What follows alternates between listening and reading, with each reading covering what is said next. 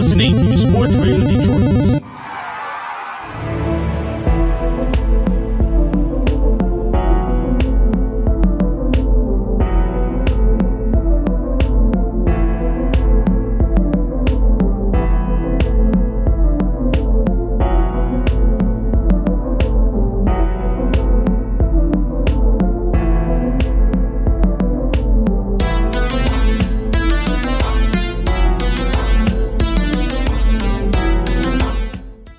Welcome to Grave Discussions.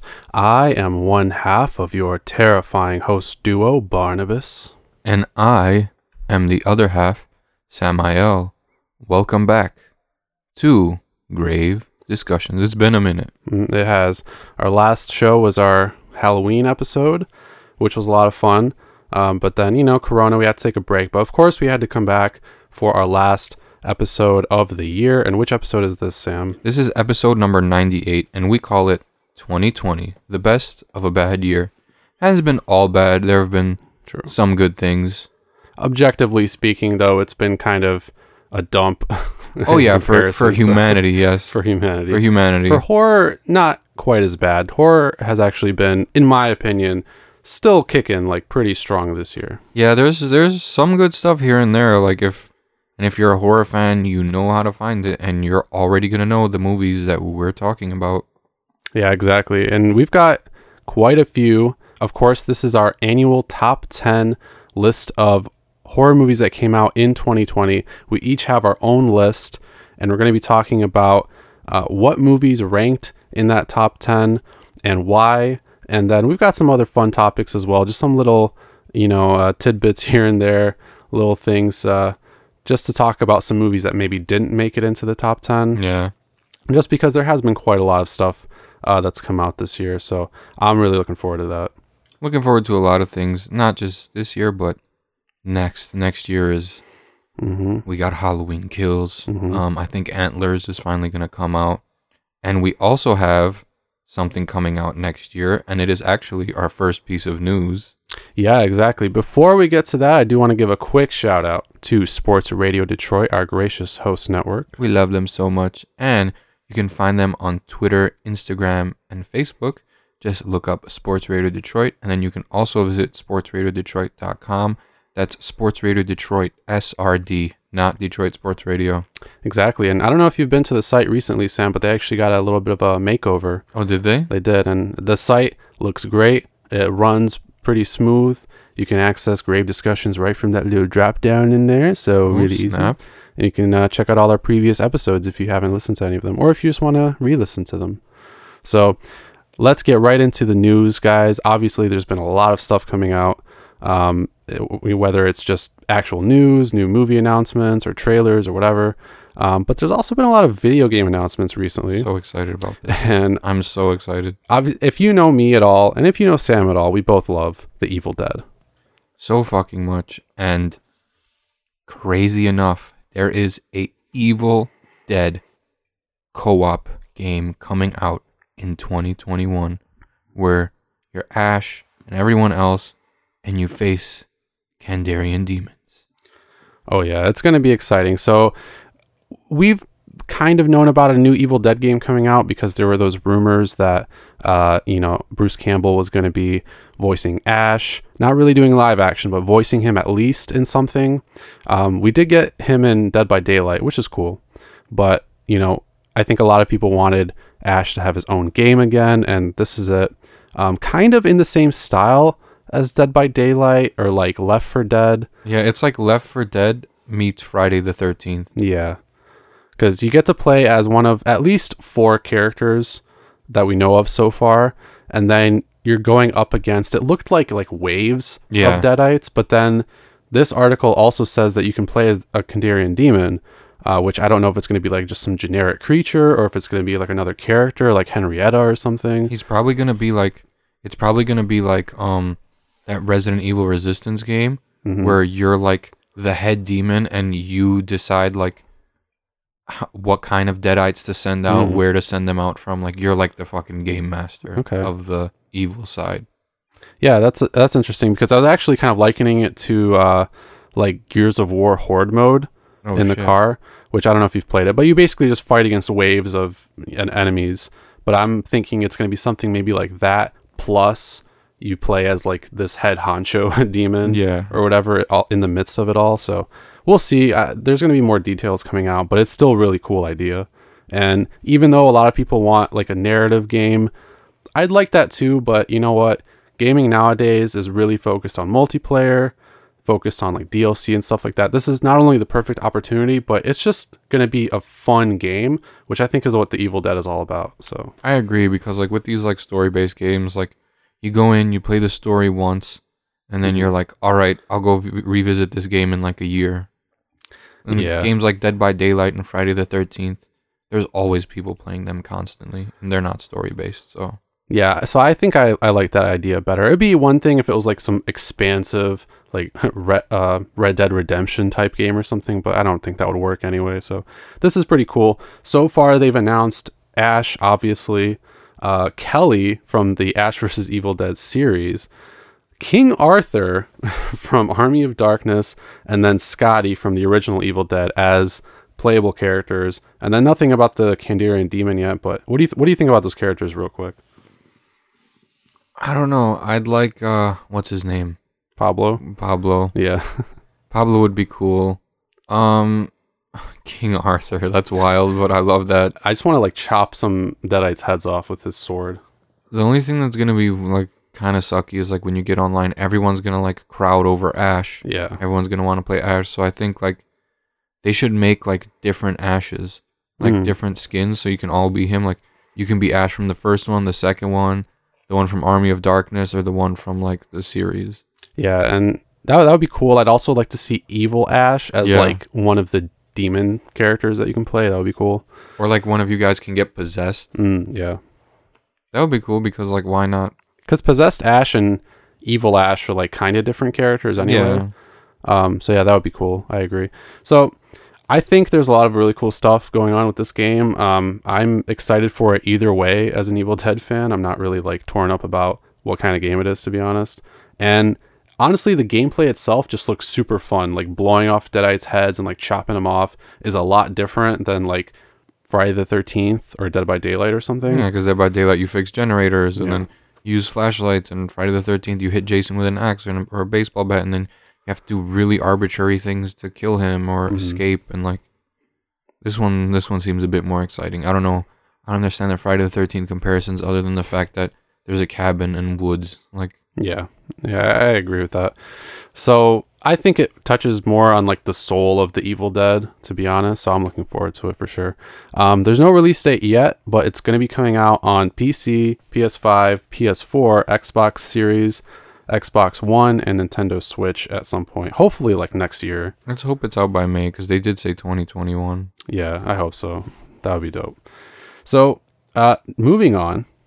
That's exciting. Also exciting, not like the most horror centric news, but considering like the content, I felt like Of the it games. deserves some inclusion. Yeah, and the movie itself is going to be rated R, of course, and supposedly is going to feature gory fatalities. You know what I'm talking about, Gravers? It's Mortal Kombat. Not much more that we know about it other than like who's playing who and Mhm.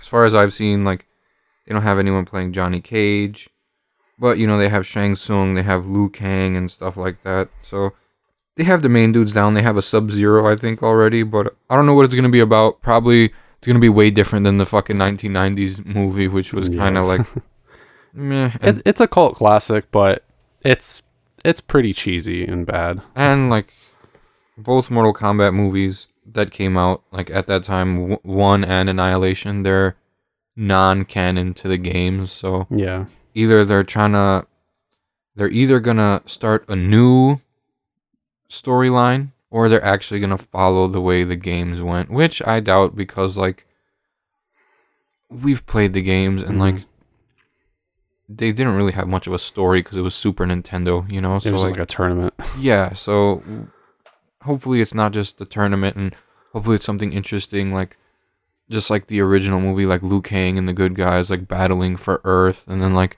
Shang Tsung and Goro and everyone like fighting for outworld and stuff like that but Mhm.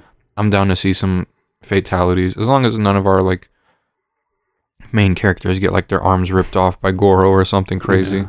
Something crazy like that. We'll see what happens, I guess. Sonya Blade and them are in it too. Um, Melina is even in it, which is going to be like fire to see if she pulls off her mask and All the reveals fucking fangs. teeth. Yeah. so, uh, you know, I think it sounds pretty cool. Uh, one interesting thing is that James Wan will be producing it, but it's being directed and written by two relative newcomers, uh, Simon McQuoid. That's what his name looks like, and Greg Russo is the is the writer. So I checked their IMDb credits; they really don't have anything. So I wonder if James Wan just kind of trusts them, if there's some emerging talents. But you know, it's Mortal Kombat, so as long as it looks good and has a bunch of like cool choreography, I think people will ultimately enjoy it. And uh, Hopefully. yeah, it's coming out on HBO Max and in theaters April 16th, 2021. Which also, if you guys weren't aware, uh, WB is basically going to be putting all of their stuff onto HBO Max next year, which is exciting for anybody who has HBO Max. That includes like Wonder Woman and King Kong versus Godzilla and like a bunch of other stuff. Damn, HBO Max is just they want everything. They already took South Park from me. Yeah, you you should get it. I mean, I have a, an account, so if anything, I could let you use it. Oh shit, but- for real? yeah, but it, it's pretty good. Do you have Disney Plus? Uh, a mutual acquaintance of ours does. I have Disney Plus. Oh, you do? Okay. If you need Disney Plus. yeah, maybe. so, yeah, guys, uh, if you do have it, go check it out on April 16th, or you can go to theaters, obviously, depending on what the situation looks like. But uh, either way, there it is. And finally, uh, what's this next bit of news about, Sam? So there's this new series called Brand New Cherry Flavor, and uh, something something supernatural revenge, something something Los Angeles '90s, something something girl goes to Brazil. Mm, So I don't know. It wasn't like really too specific on like what's like going on, but they're from the Channel Zero team, so mm, I have high hopes because I haven't seen much of it. I've watched like a few episodes of like Channel Zero and it's true to horror. It's not like American Horror Story which wasn't really made for horror fans. yeah. Channel Zero was and it's obvious. So if this is anything like Channel Zero instead of like you know just like reintroducing us to like the same cast members, Yeah. then I think it'll be cool. Um, I don't know horror thriller revenge series. I don't know how I feel about revenge movies. Yeah. they're usually kind of like, kind of. I- It's always having to do with like rape and like Mm, yeah. it's like yeah I get it but like can we stop like I don't like watching that shit. It's either like rape or murder. It depends on the movie, honestly, because If it's like murder, I'm fine with that. yeah, they're they're if it's that, then it's it's all good. Yeah, exactly. I, I get it though. I get it. Yeah, there are a few that are like like I spit on your grave. For some, whatever reason, those tend to be like the more horror focused rather Yeah. than like the the more hard boiled like thrillers.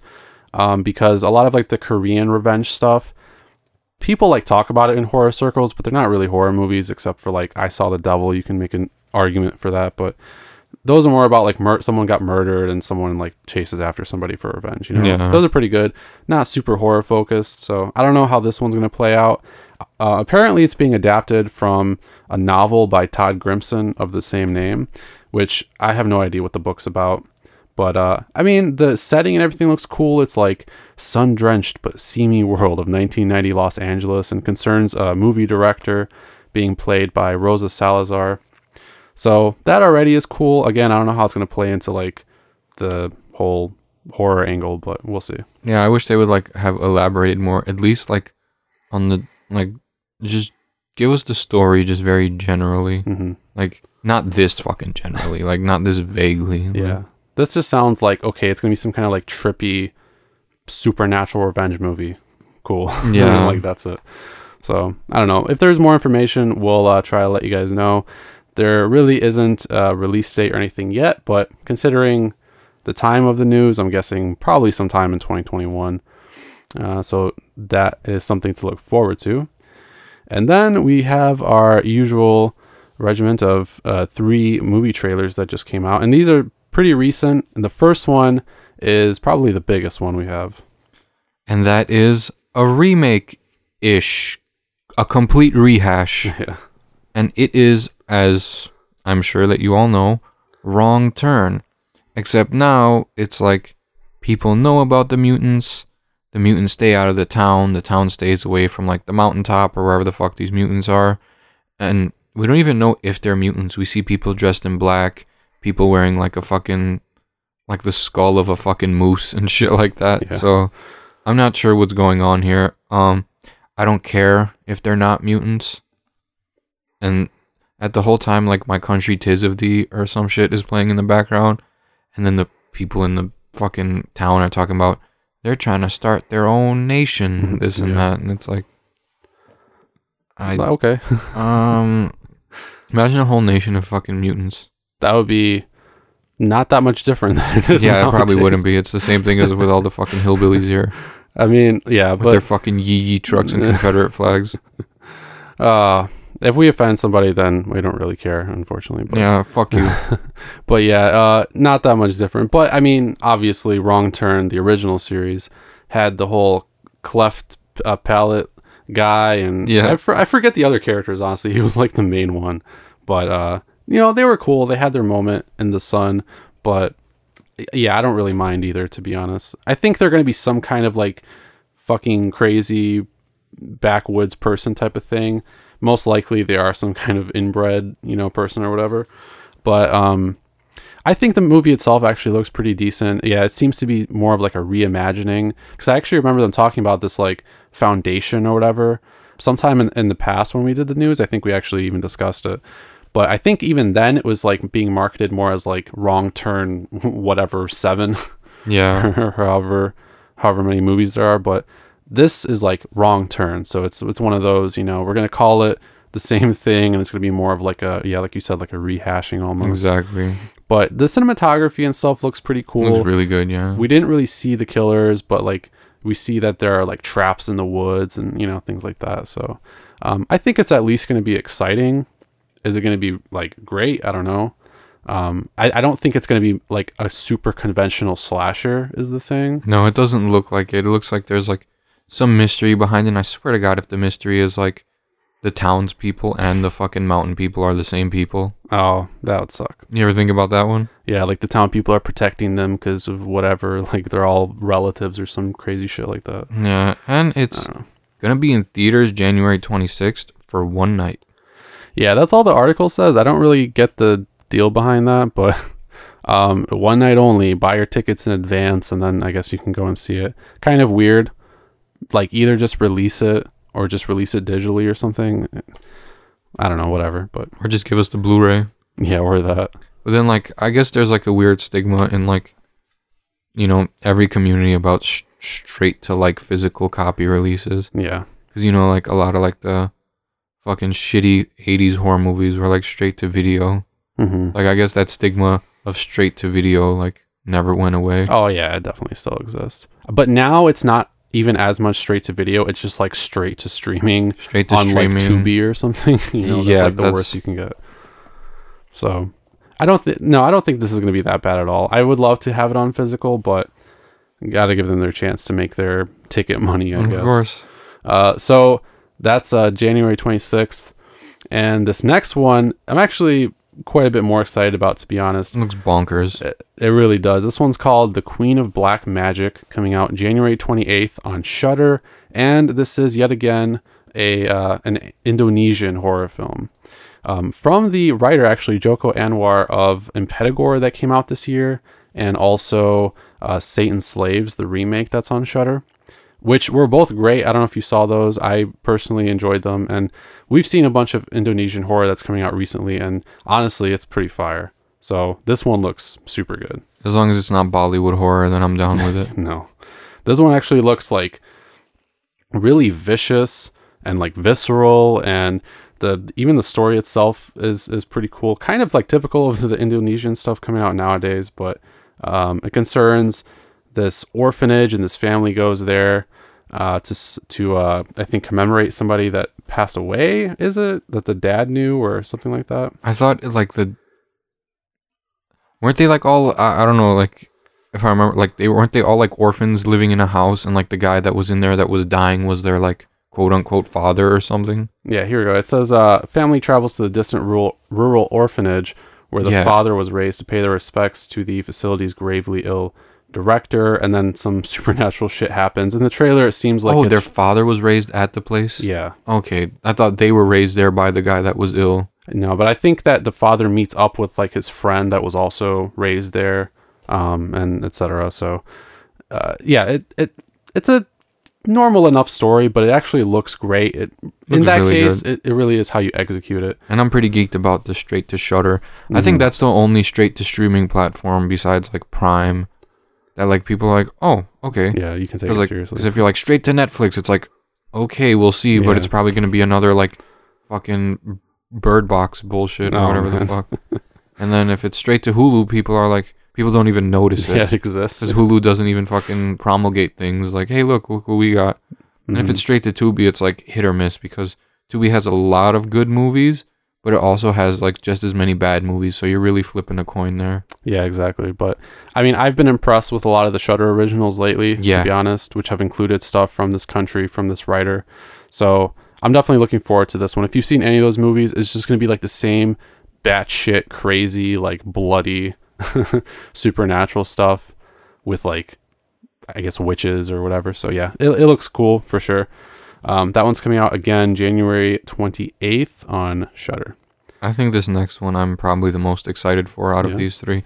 I would say this one, and then Wrong Turn, and then the um, the Queen of Black Magic because like, I don't know. I like when there's like this one Sator. It's Mhm. called by the way, guys. Sator. S A T O R. Which is basically like a goat man or something, or like a minotaur. I don't know. Fucking.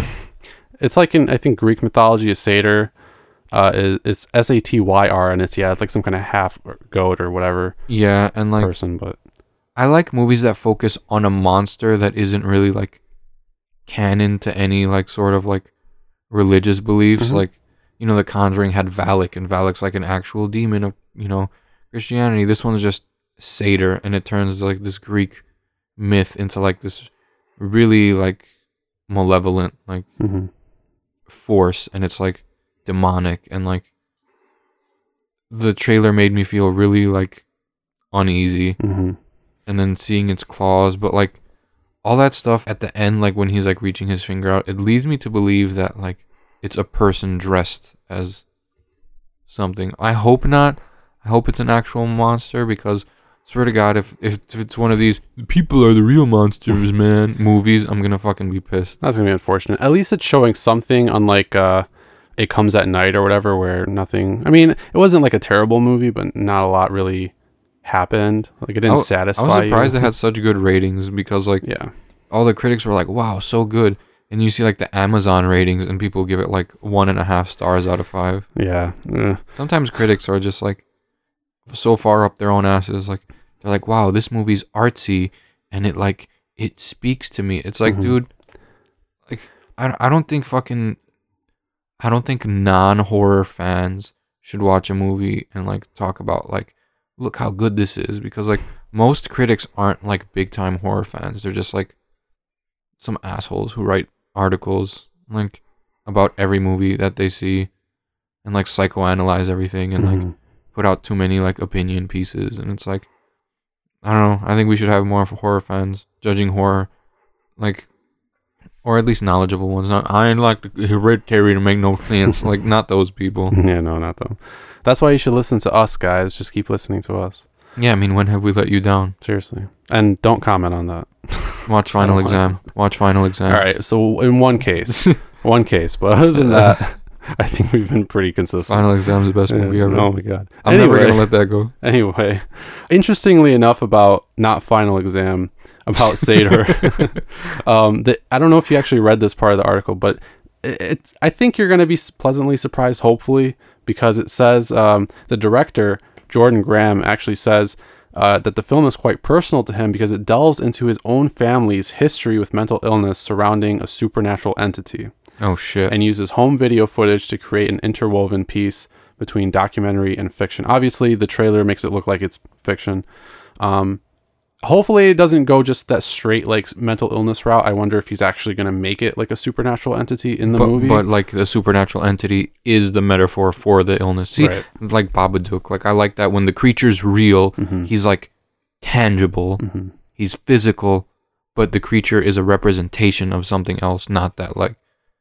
And he doesn't just like go away when you're like go away, Yeah, like right. on fucking Insidious when he pushes the fucking demon away, get away from me, and he pushes him. It's like, dude, fuck that movie. Yeah, I, I agree. I, I hope it does go more that route instead of just being like they're just crazy and they're like imagining imagining this thing. But the movie kind of leads leads me to believe that it might not be that. So it does look very cool. Uh, it's coming out I think February nineteenth. Sorry, February 9th, twenty twenty one, uh, on digital. So very soon. I'm definitely gonna rent it. Oh, yes. Yeah, that one looks quite good. So, guys, that's going to do it for all the news on this episode. We hope you uh, learned some stuff. And we're actually going to take a short break now because once we come back, we want to give you guys an uninterrupted 2020, you know, year in review and give you our top 10 lists. So, stick around. We're going to plug some more SRD shows and then we'll be right back. All right, Fred. So the people at Sports Radio Detroit want us to cut a promo for Parsons and Slow.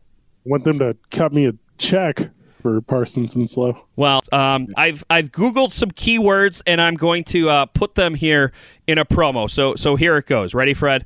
Yeah, uh, analytics away. Parsons and Slow.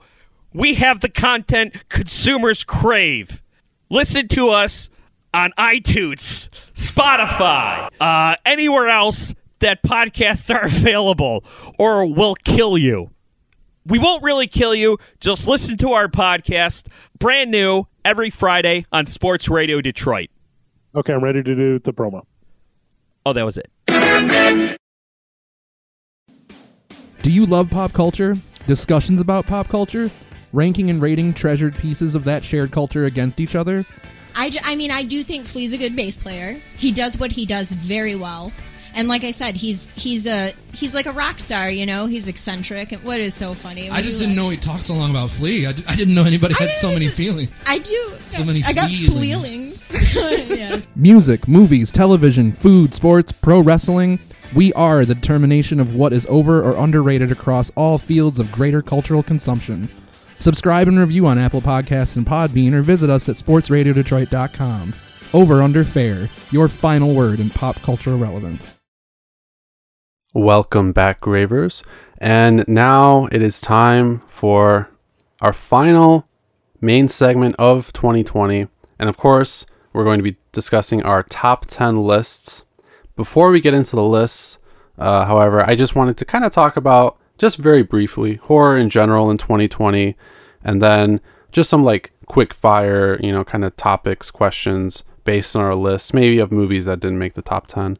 Uh, just so we talk about you know a couple more things but just sort of your uh, i just want to know your general kind of thoughts on horror you know this year that came out and if you saw any like trends if you like them or not that kind of thing I don't really see too many trends. Uh, there was a fucking a shit ton of like even random ones that I just scrolled past on like Prime that like barely didn't even have any ratings because they were so obscure. yeah There's a lot of supernatural movies coming out, but they're trying to they're trying to take take away from that whole The Conjuring, Insidious, Paranormal Activity feel hmm and go toward a more like dark, atmospheric, foreboding type of like horror movie.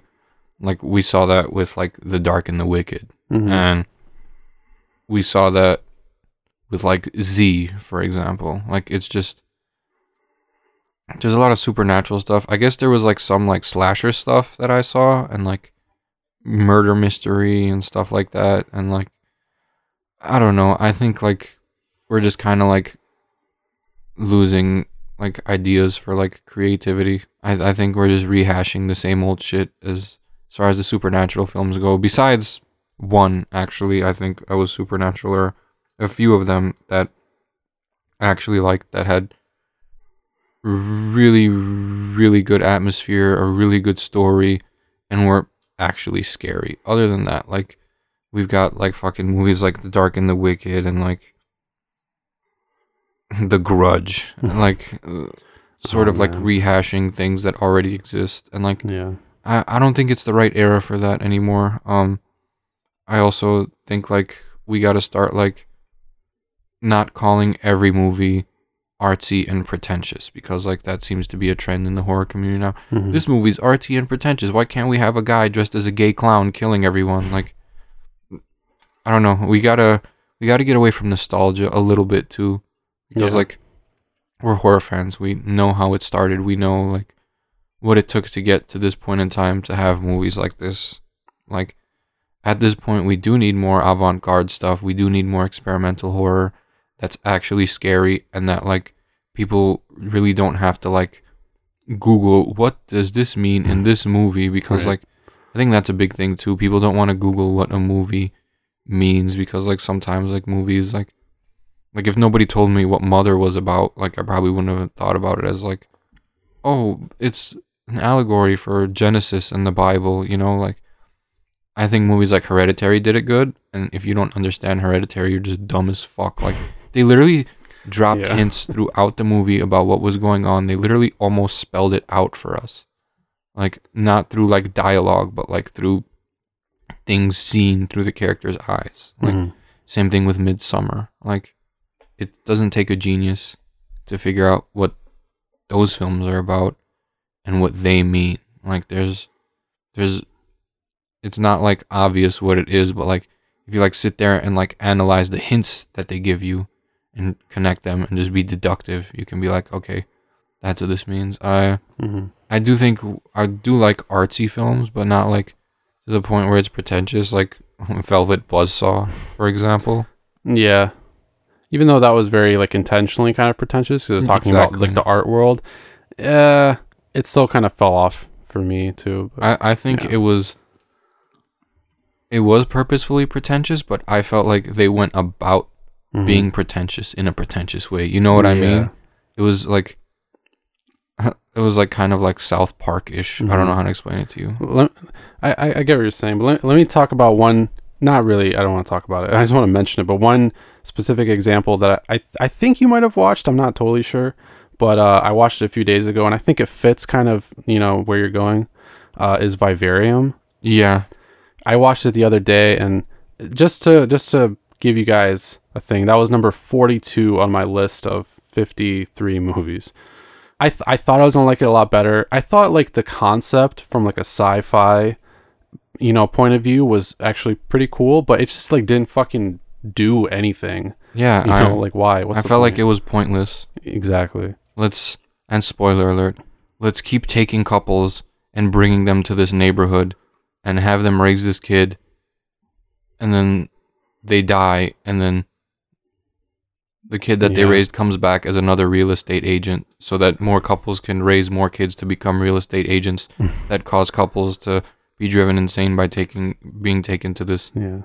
place that no one else can get to like it's w- what's the point I don't know. It's like some kind of alien race that pretends to, uh, you know, know like what humanity is like, or like wants to mimic them basically. So it like kind of learns from them, and but it has this really like picturesque, uh, redundant view of like suburban life. You know what movie did that better? Like The Burbs.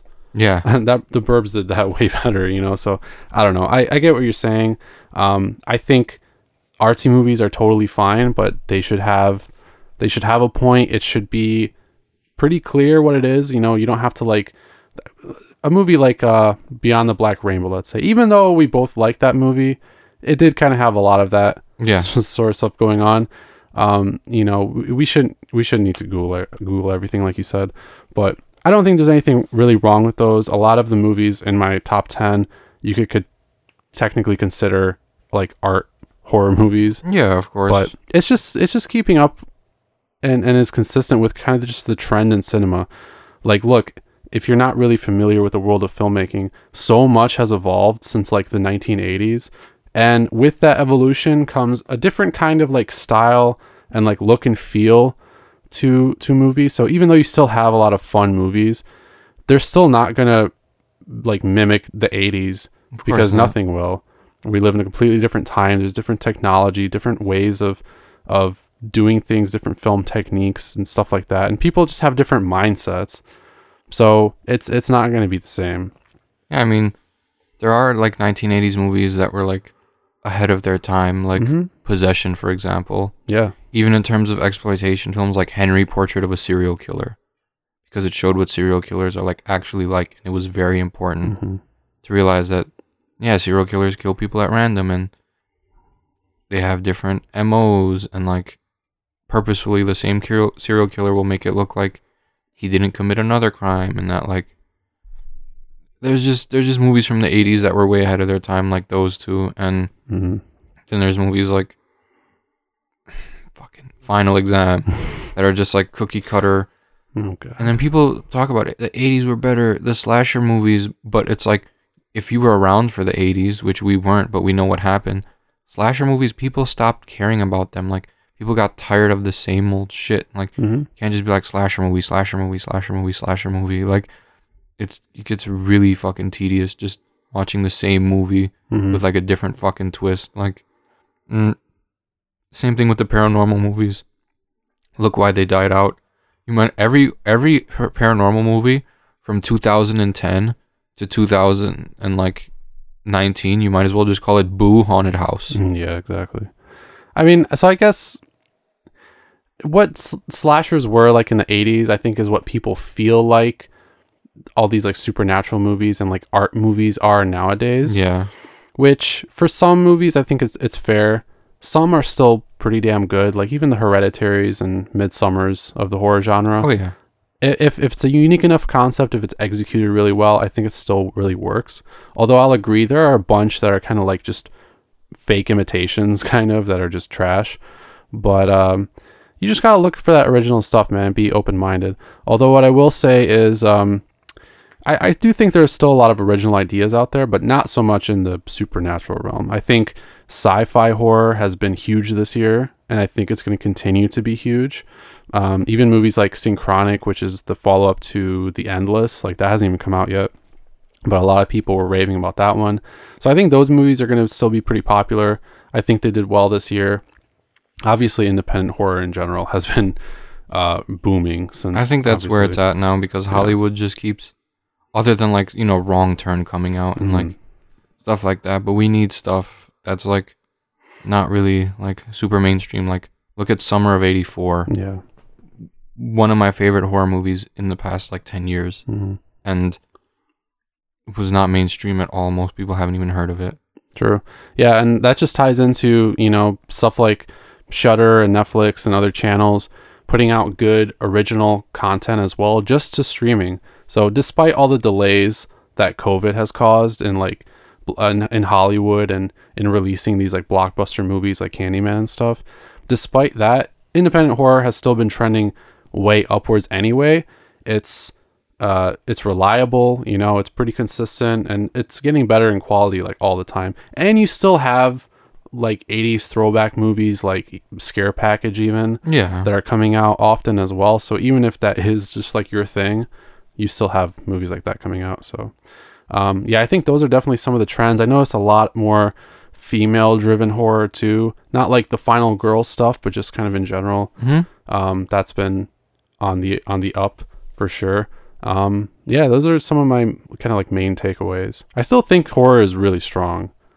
It is. So It it would have been stronger if some movies were allowed to be released this year. yeah, Like- I agree. I have a feeling that Antlers would have like blew a lot of the movies this year out of the water. hmm I'm still looking forward to it. Unfortunately, I think it was even bumped from its originally planned like February or something release. So I don't know when it's coming out, but I agree. I, I it is sad. I mean, I still would have liked to have seen even like Candyman and stuff. You know, I think that would have been good, but I think so. we'll just have to wait and see. So that's just kind of our general thoughts. I had a couple like quick uh, questions as well. First of all, um, what would you say was maybe like your biggest disappointment and your biggest surprise, but nothing that's in your top 10? Oh, biggest disappointment was definitely The Grudge Yeah. because like we went to that was like me, you, Conrad, hmm and then was Cody with us?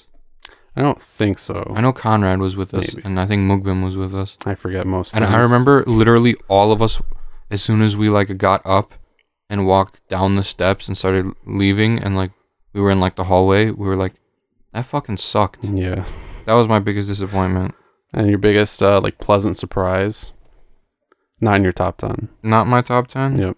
Um, I was surprised, and it's not. I don't necessarily like love this movie. My biggest surprise was um Castle Freak because it was completely different than the original. Because the original, it's like haha, a monster living in the castle, and this one it was like, um, this is the granddaughter of so and so, and we're using it to open this portal to release fucking Cthulhu and Shub Niggurath. Like you know, was, like Yog Sothoth. or Yeah. like it was the granddaughter of Yog Sothoth, like, and it was actually like Lovecraftian. Yeah. It wasn't just like monster in the castle, but like the thing that kind of like threw me off about the movie is like how the whole movie was just sex, sex, sex, Yeah. sex, sex.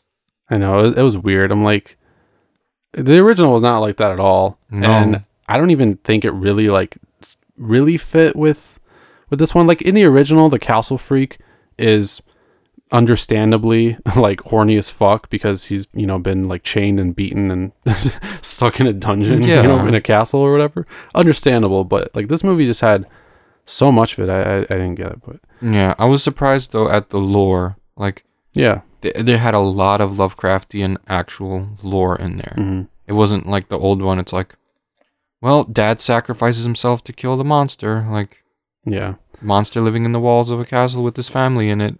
I think the actual like thinking that went into the movie was good. Yeah, but uh, I wasn't like super impressed with just the production quality and yeah, all the sex, just like the pacing and stuff. um, Yeah, it felt wasn't, weird. Wasn't great, but I I think and the dude shooting up heroin in the castle. yeah, and then the guy that was just called the professor. I'm like, okay, dude. yeah, So there was there was uh, quite a bit to it that I wasn't that pleased with, but I think the general like kind of idea behind it was was cool.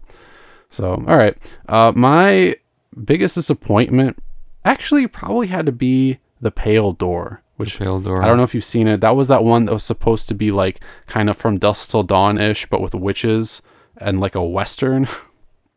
so I was like really excited about the idea of it, and then I watched it, and it was like just eh, okay, like the suits and everything, and that very basic like okay they go to like this bar in the middle of nowhere to hide out because they're like some thieves or something in like the old west and they have to like find uh, shelter and they get taken in by this like coven or something.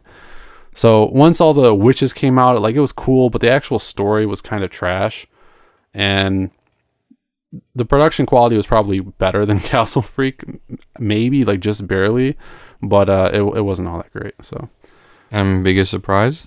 my biggest surprise, kind of a difficult one, but I might have to say it's like a tie between the host, which I thought was great uh, for what it was, and um and the beach house.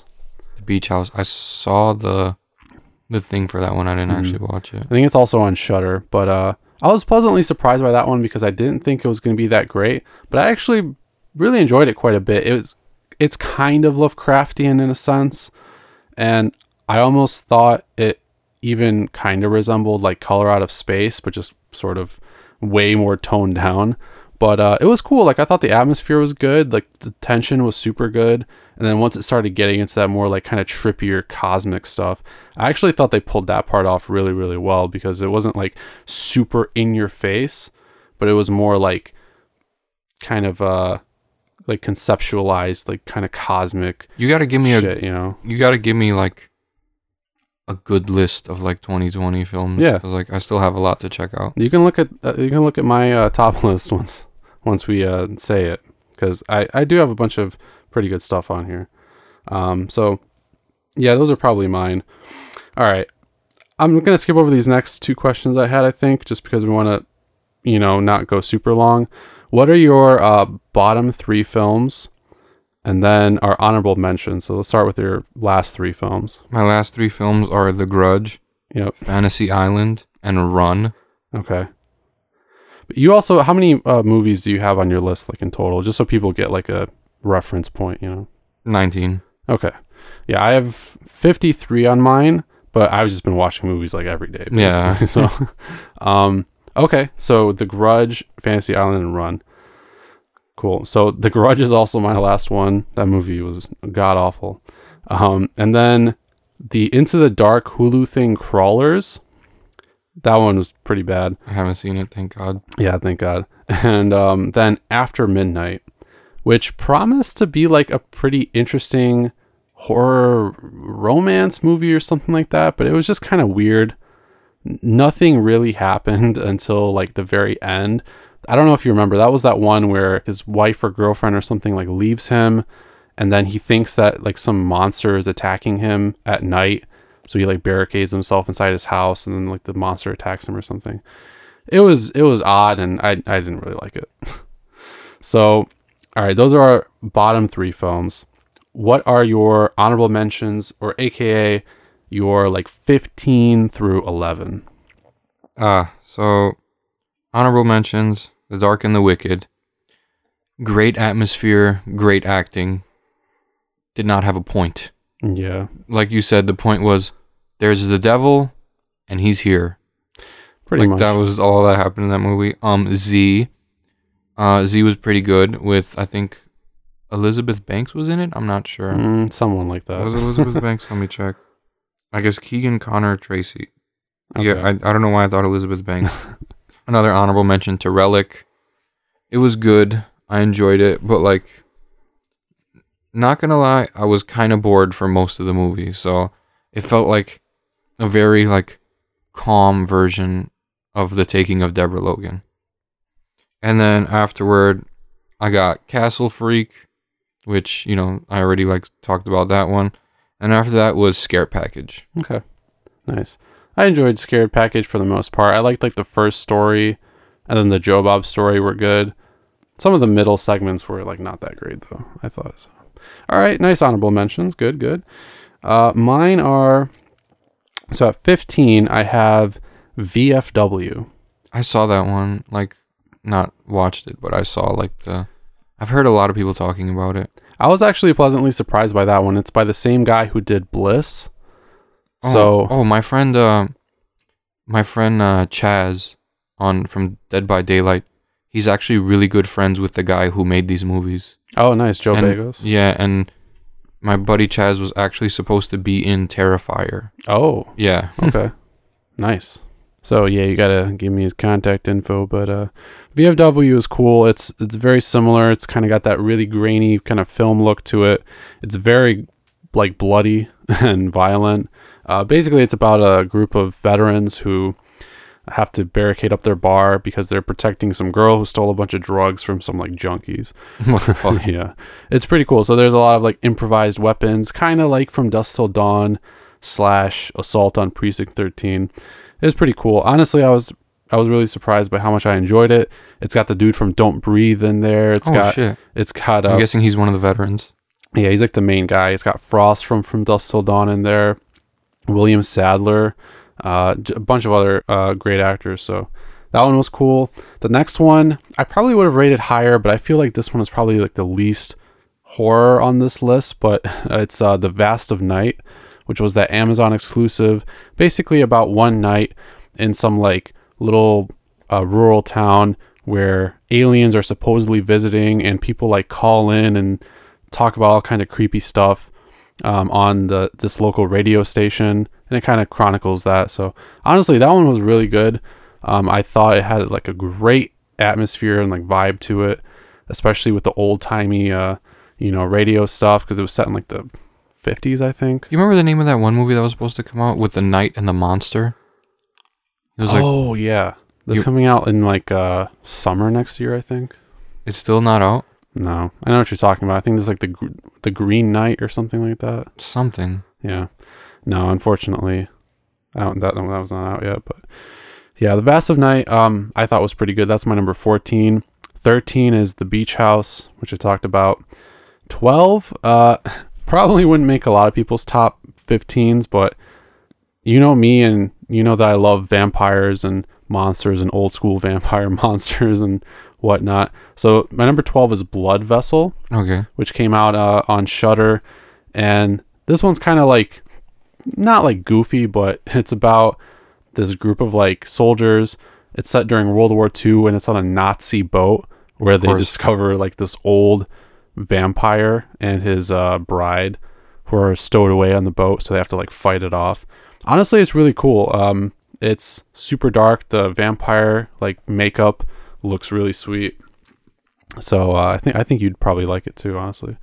So that's my number twelve, and then number eleven is Host, which again, um, I thought it was a really clever concept. Obviously, it's super low budget, but just just for what it is, I think it's really effective, and I think that surprised a lot of people. I think so. It, honestly, it scared me. yeah, Like, and then I watched it with my girl. We watched. I watched the second time with her, and like, she was freaked out and she couldn't fucking sleep. yeah, yeah. No, I thought it was really well done. You know, taking the the current situation of a pandemic and n- not like it's not like it hasn't been done before, but it hasn't really been done in this format before with like the uh, the Skype call kind of a format. Yeah, it's kind of like what's that one, Unfriended, Unfriended, yeah. but like this was different. Yeah, I I, I liked uh, I liked Host quite a bit. So those are my honorable mentions, and uh, now I think it's time for our top ten lists. Oh gosh. So guys, we do have to preface this by saying, these are just our opinions. Yeah, and these aren't necessarily which movies I think were like objectively directed and shot the best. Mm-hmm. These are just like which ones I had the most fun with. Yeah, uh, yeah, it was a lot of criteria for me. I mean, I think once I got up to like my top five, I kind of had to decide, okay, like which movies were as as a film done the best, you know, conveyed their themes the best, were just the most like gripping movies. But for the most part, it was just kind of whatever I preferred Yeah. to watch, you know. So, all right. We won't spend a ton of time on each one, but here we go. Uh, do you want me to go first? yeah, or- let's see what you got for number right. 10. My number 10 is actually one that I uh, hadn't watched until maybe like, I think October or, or even November sometime. I think it was October. But uh, it was talked about a lot at the beginning of the year when it came out on Netflix. And this is The Platform. Oh shit, I still haven't seen that one. Yeah, it, it took me a while. I was like interested in it, but I never really like got the that itch to like watch it. And I finally watched it and I was really uh I was really surprised by it. It was actually quite good.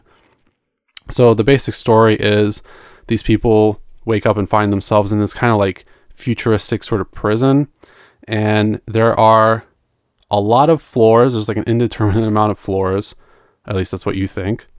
Uh, and each floor has this giant hole in the middle. And every day a platform comes down with food on it. And so obviously the people at the top floors are able to kind of eat first. And then the people below them basically have to leave they basically have to eat their leftovers. So it's it's a really unique concept. Seems like a class issue type Yeah. of movie. It definitely is. And I forget I'm sorry, I forget which uh country this one's from. I think it might be some kind of it's not Indonesian. Uh Basque. Okay, I think it's some kind of like Spanish type of film. But uh anyway, it definitely has a lot to do with class, class warfare, things like that, you know. What do people deserve? The treatment in prisons and correctional facilities and things like that. But uh really unique concept and they did some great things with it as far as like horror and thriller aspects go. So there was quite a lot of violence. Obviously, people who find themselves on like the lower floors might resort to harming each other for food or whatever, you know. So I think it uh, did that really well. There were some great scenes. The acting was very good, and mostly I just think they executed the concept like really well. So I still gotta check that one out. it's pretty interesting honestly i think you- you'll find it more like fascinating than anything but as like a suspenseful movie i think it did a great job so all right what's uh what's your number 10 My number 10, we saw together, and it is starring Kristen Stewart. It is Underwater. all right I th- I really liked it when we watched it. It was really enjoyable, and Kristen Stewart was great, not her usual self, yeah and that kind of shocked me. But I had a feeling she wouldn't have that shit-eating look on her face like she always does. I like the monsters. Um, I thought it was like a bit Lovecraftian. At least Mhm. that's what I the vibe I got from it, and it had a lot of scenes that like gave me intense anxiety. hmm Um, like that T.J. Miller was in it. He was fucking hilarious. Gotta have some comic relief. Yeah. And overall, like a really, really enjoyable movie with an ending that honestly we shouldn't have gone any other way. Like I was Mhm. sad, kind of. I didn't expect to be sad, considering, you know. But I don't know. I thought it was done really well, and I kind of don't understand the hate this movie gets. Yeah, it's not supposed to be like some crazy serious, incredible horror movie. It this is a like a popcorn blockbuster flick Exactly. through and through. You know, obviously it's not like Jaws, and I don't know if it's gonna ever get to that level, but I think this one's gonna be popular like some years down the line. You know, and and I agree. I think it doesn't deserve all the hate because it's it's an entertaining film. Like the scenes where they're all down in the on the ocean floor, like in pitch black darkness, like those are pretty damn good. You know, Yeah. like really suspenseful, tense scenes. The monsters are cool. I didn't even mind really that the monsters were just all like CGI. Yeah, I didn't care at all. You know, because I, I I think I think they needed to be considering the amount of them anyway. But um, the actual horror scenes were were good too. You know, they were they were plenty suspenseful. Uh, there was even a uh, descent like sort of reveal when they first show him with the camera. Like I thought that was great. Um, and obviously the ending was probably like one of my favorite endings of the year. Yeah, honestly, I I think it was done well, and Mhm. I won't understand people that hate it just because of Kristen Stewart. It's the same people that hated Robert Pattinson for The Lighthouse. Yeah, I don't get it. It's like you can't just judge them based on one movie or one you know franchise of movies. Like it's not really fair because they've grown a lot as actors. They can obviously portray like a variety of different characters. So Yeah. yeah, so I, I liked it a lot too. Uh, all right, so that's uh, your number ten. Yes, sir. Number nine. Now, my number nine is the Mortuary Collection. Oh, Yeah, there were um, some other films that I liked better, obviously, but I thought this one was really impressive. You know, probably one of the better horror anthologies that I've seen recently. Because I can say at least like pretty much all of the stories were all at least pretty good. You know, some were certainly better than others. I think as the movie progressed, actually the stories actually got better. yeah. The first two were the first one with the mirror was kind of weird, Mm. and then the one with the pregnancy was kind of. But then a- after that, like I started enjoying it a lot more. Yeah, I mean, not to say that they were like bad though. Because they were especially with the whole thing of like how to tell a story and like tropes and things Exactly. like that woven into the the surrounding tale i think that was really clever. So it made those stories make more sense. You know what i mean? Like some anthologies just have bad stories. Oh yeah, and and you can easily pick those out and then you're like ah i don't want to watch it because i don't want to watch those segments but this one i could definitely watch from beginning to end pretty much any time clancy brown was a great creepy old mortician dude, dude. They should get him like if they ever do like a Phantasm sequel, Absolutely. he should be the tall man. Yeah, absolutely. I think we mentioned that in our last uh, episode, but I mean, we should make like a fucking petition for it if they ever do a Phantasm Seriously. remake. He's the guy, man. Yeah, he pulls it off really well. So, um, and just the general sort of like you know small, dreamy town kind of vibe to to everything to the world. I think was really good, and that sucked me in like right from the beginning. So, you know, it, it's it's a movie that I didn't have to like stay on my phone for or anything. It was just a it was a good uh, horror anthology. I agree. Yeah what's your number nine? My number nine is Nobody Sleeps in the Woods Tonight. Mm-hmm. It's actually a Polish film that I randomly found on Netflix one day. Yeah, Pierdol. And yeah, and then uh, I saw like a bunch of homages to like there was one one of the monsters looked like Victor Crowley, and I was Mhm. kind of taken aback a little bit. Um, it had a wrong turn kill where one of them split someone in half, just Yeah, like in cool. just like in Wrong Turn. And then they had the sleeping bag kill, like in Friday the Thirteenth Part Seven, Mhm. and like in Jason X, obviously when he was like redoing it in that little simulation. So like, I don't know. I had to put this one in there because I enjoyed it. Um, had all the tropes, you know, the final girl.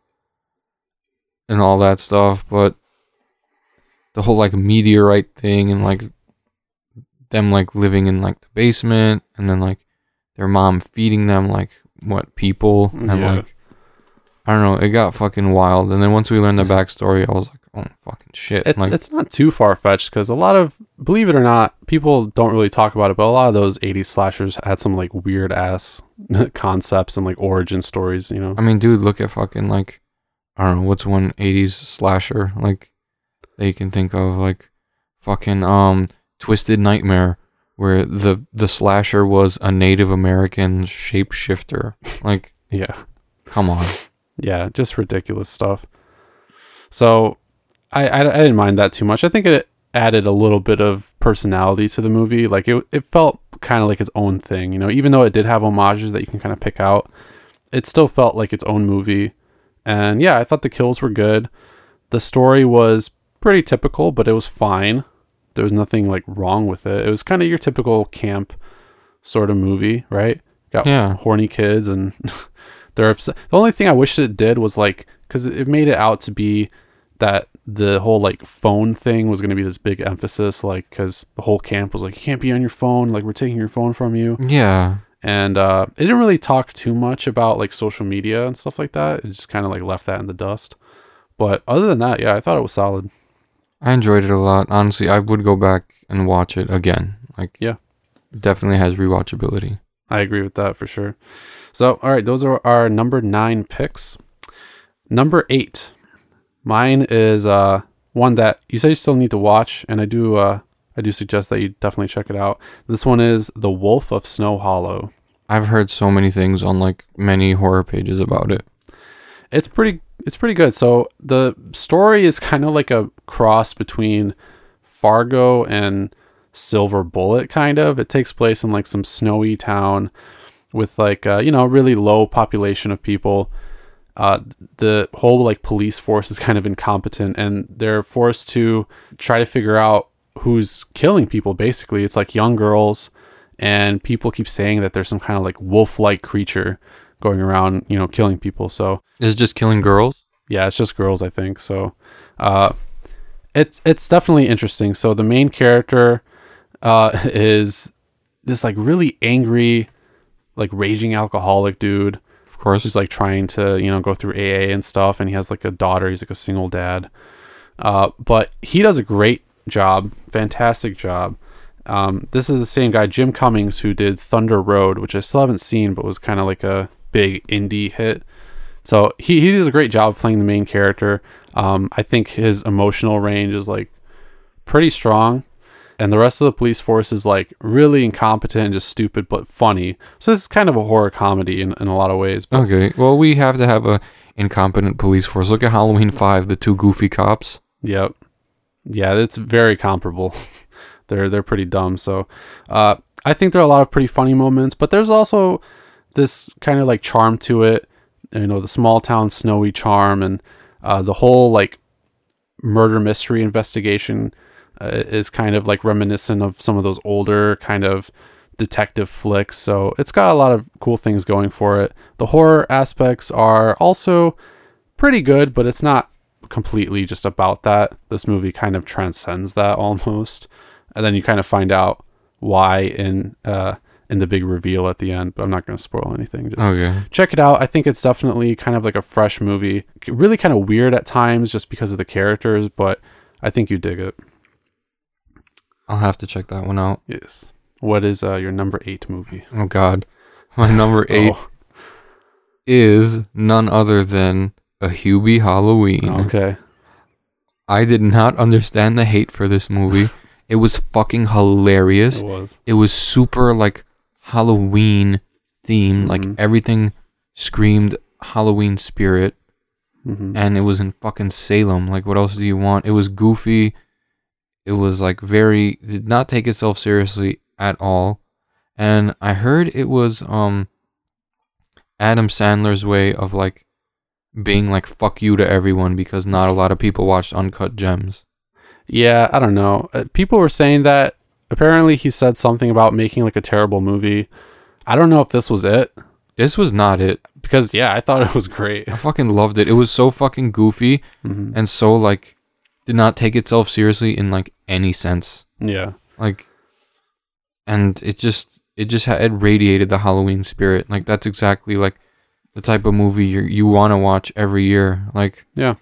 during Halloween time and I'm definitely revisiting this one next Halloween. yeah. Like we said on on the last episode, you know, this one will probably go down in the annals of like uh in the annals Ah. of, of Halloween movie history. I think at least for a lot of people because it just is fun. It's very easy to watch. There are a lot of great jokes. Not really a family movie, but you know, like it's just a fun one to kind of pop on like late at night. It's fun as shit. I don't understand the hate for Yeah. it. You get to see like the mom's t-shirts. They're all fucking hilarious. And then Adam Sandler is great. I mean, he's got his multi-purpose thermos, which is awesome. It's a great prop. And yeah, it's just a really fun movie. So I agree with that completely. All right, so number seven. Mine is uh, another recent Shudder original.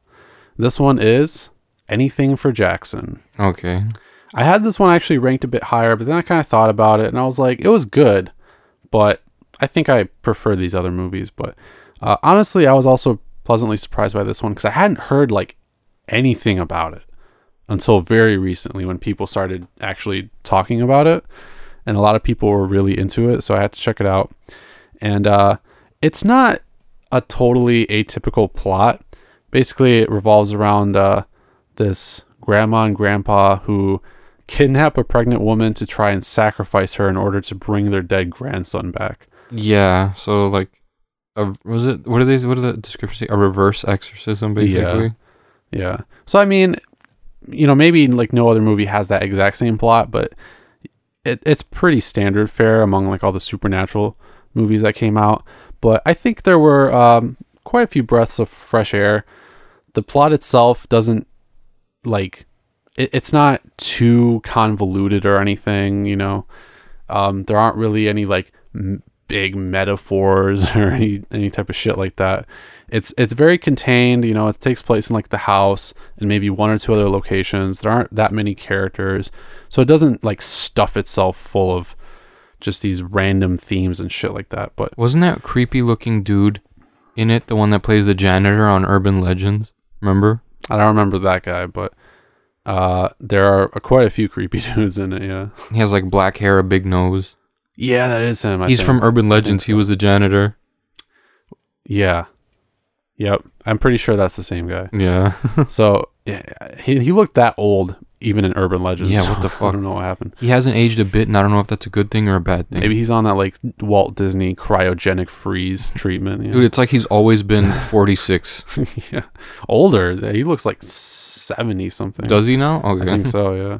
Anyway, he's in it. I, if we're talking about the same person, he's one of the grandparents. But uh, Yeah, I think we are. Yeah. He's like on the cover of it. yeah. Yeah, it's him. Okay.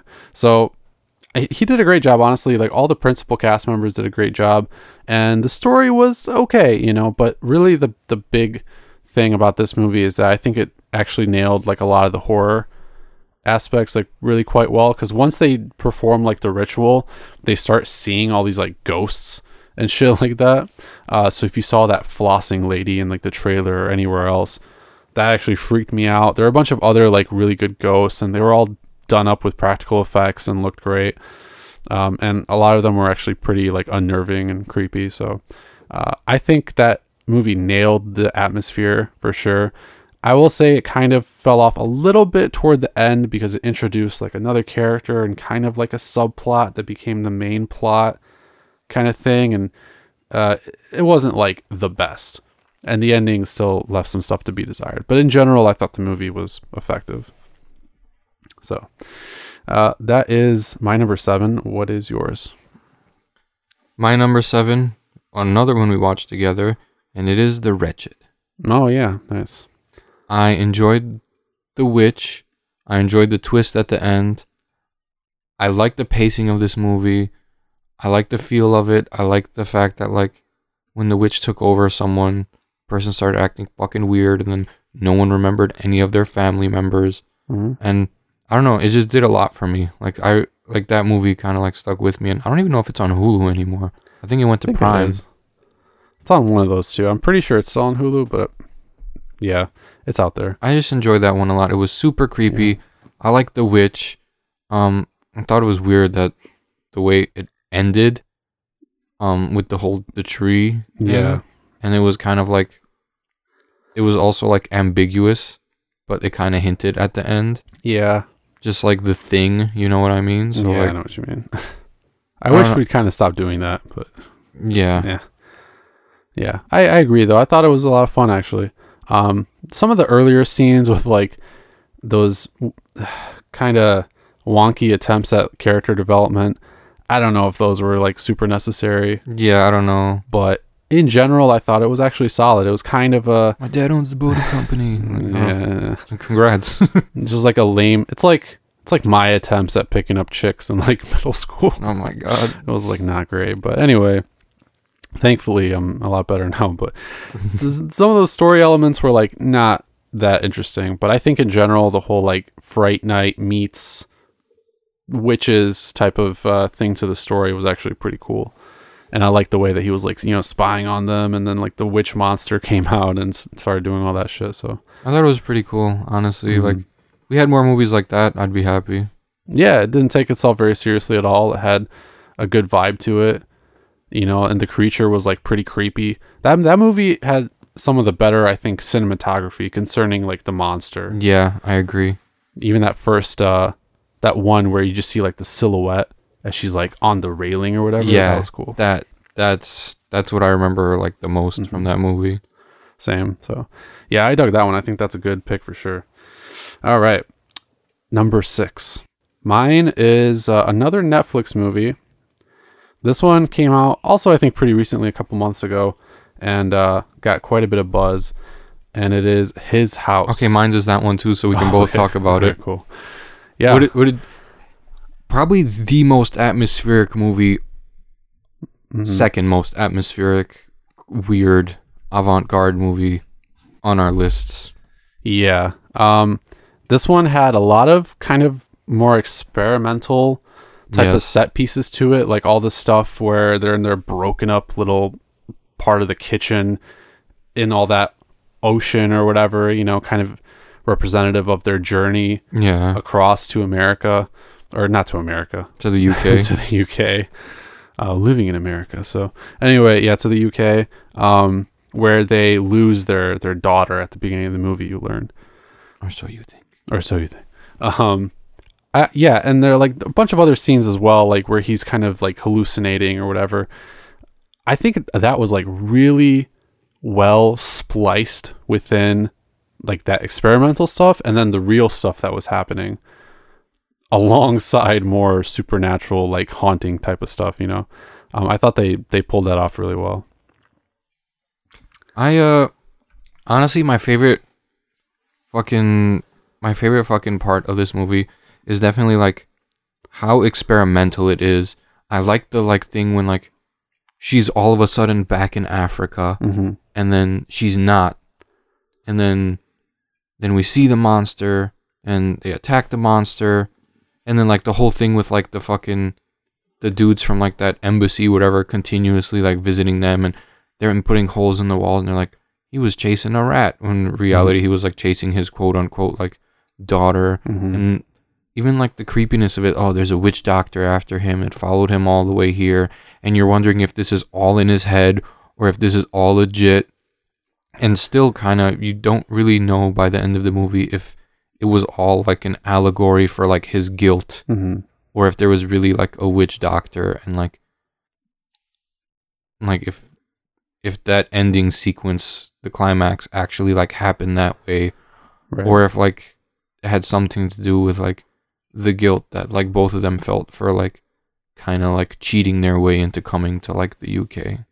Yeah, I think uh, on that topic, I think that this movie actually really nailed its its themes, and which is really important for a movie. You know, this movie talked a lot about refugees uh, and and their livelihood and how people perceive them coming to another country. You yeah, because you saw how she was treated by like, because she was black, and then she tried to ask these other black people like for help, and they started like making fun of her and like go back to Africa, man. Like yeah. it's like, dude, like chill out. Yeah, it's kind of crazy. So I, you know, I'm not totally experienced with that, but I, I imagine that it's pretty indicative of kind of what happens in real life.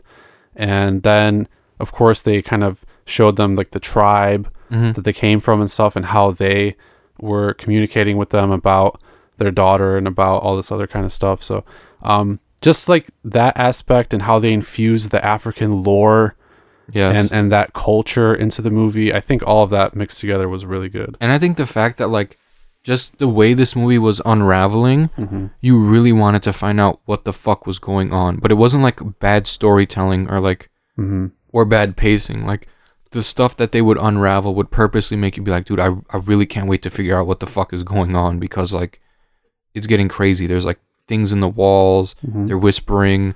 He's breaking it, trying to like get to something. Like I don't know. Like it was just I really like literally halfway through the movie. I'm like, please, I really want to figure out what the fuck is going on. Mhm. Like, and it wasn't like bad. It wasn't like what the fuck's going on. This movie's so dumb. It was like, dude, like this is fucking creepy. I want to figure out like what's so bad that they did that there's this like fucking witch doctor like that's Right. like after them. Like if there really is or if it's just his, a representation of his guilt Mhm. or like I really like the part where like that you were talking about earlier, like the witch doctor was like talking to him and like he had his eyes closed and, then they flash back to like Africa, Yeah. like on the water, and like he was like, "You can't hurt me," da, da, da, da, this and that, and I don't know. I think the whole movie just freaked me the fuck out in such a good way, and I was so pleasantly surprised. Like Mhm. I randomly just found that on Netflix. Like, Yeah. and I saw one person talking about it. They're like, "Has anyone seen his house on Netflix?" It was pretty fucking good, and I was like, "All right, fuck it, let's check it out." And I checked it out, and it it checked out. Like, yeah. Yeah. A few people uh, talked about it at first, so I, I decided to watch it, and then and then it kind of blew up on social media like a few days after Yeah. it came out, and for good reason, I think. Yeah, I think they gave you just enough kind of creepy stuff, just enough story hints to keep you invested, and then the actual development of the plot, the progression was was really well done. So I think this one was a, a definitely a sleeper hit this year for sure, hell yeah! and I think it deserves our sixth spot on our list. I love how it came out of the blue though. It Like, did, yeah. and everyone was just like, "Yo!" I kind of heard about it at first because when I was sort of looking up like festival hits and things like that that were coming out, you know, like widely, this one was kind of up there, like one of the horror movies to watch, but uh, it didn't get nearly all this like praise and stuff, you know. Yeah. But but it's it's definitely a good one. So all right, now we're on to our top five. Here we go. Here we go.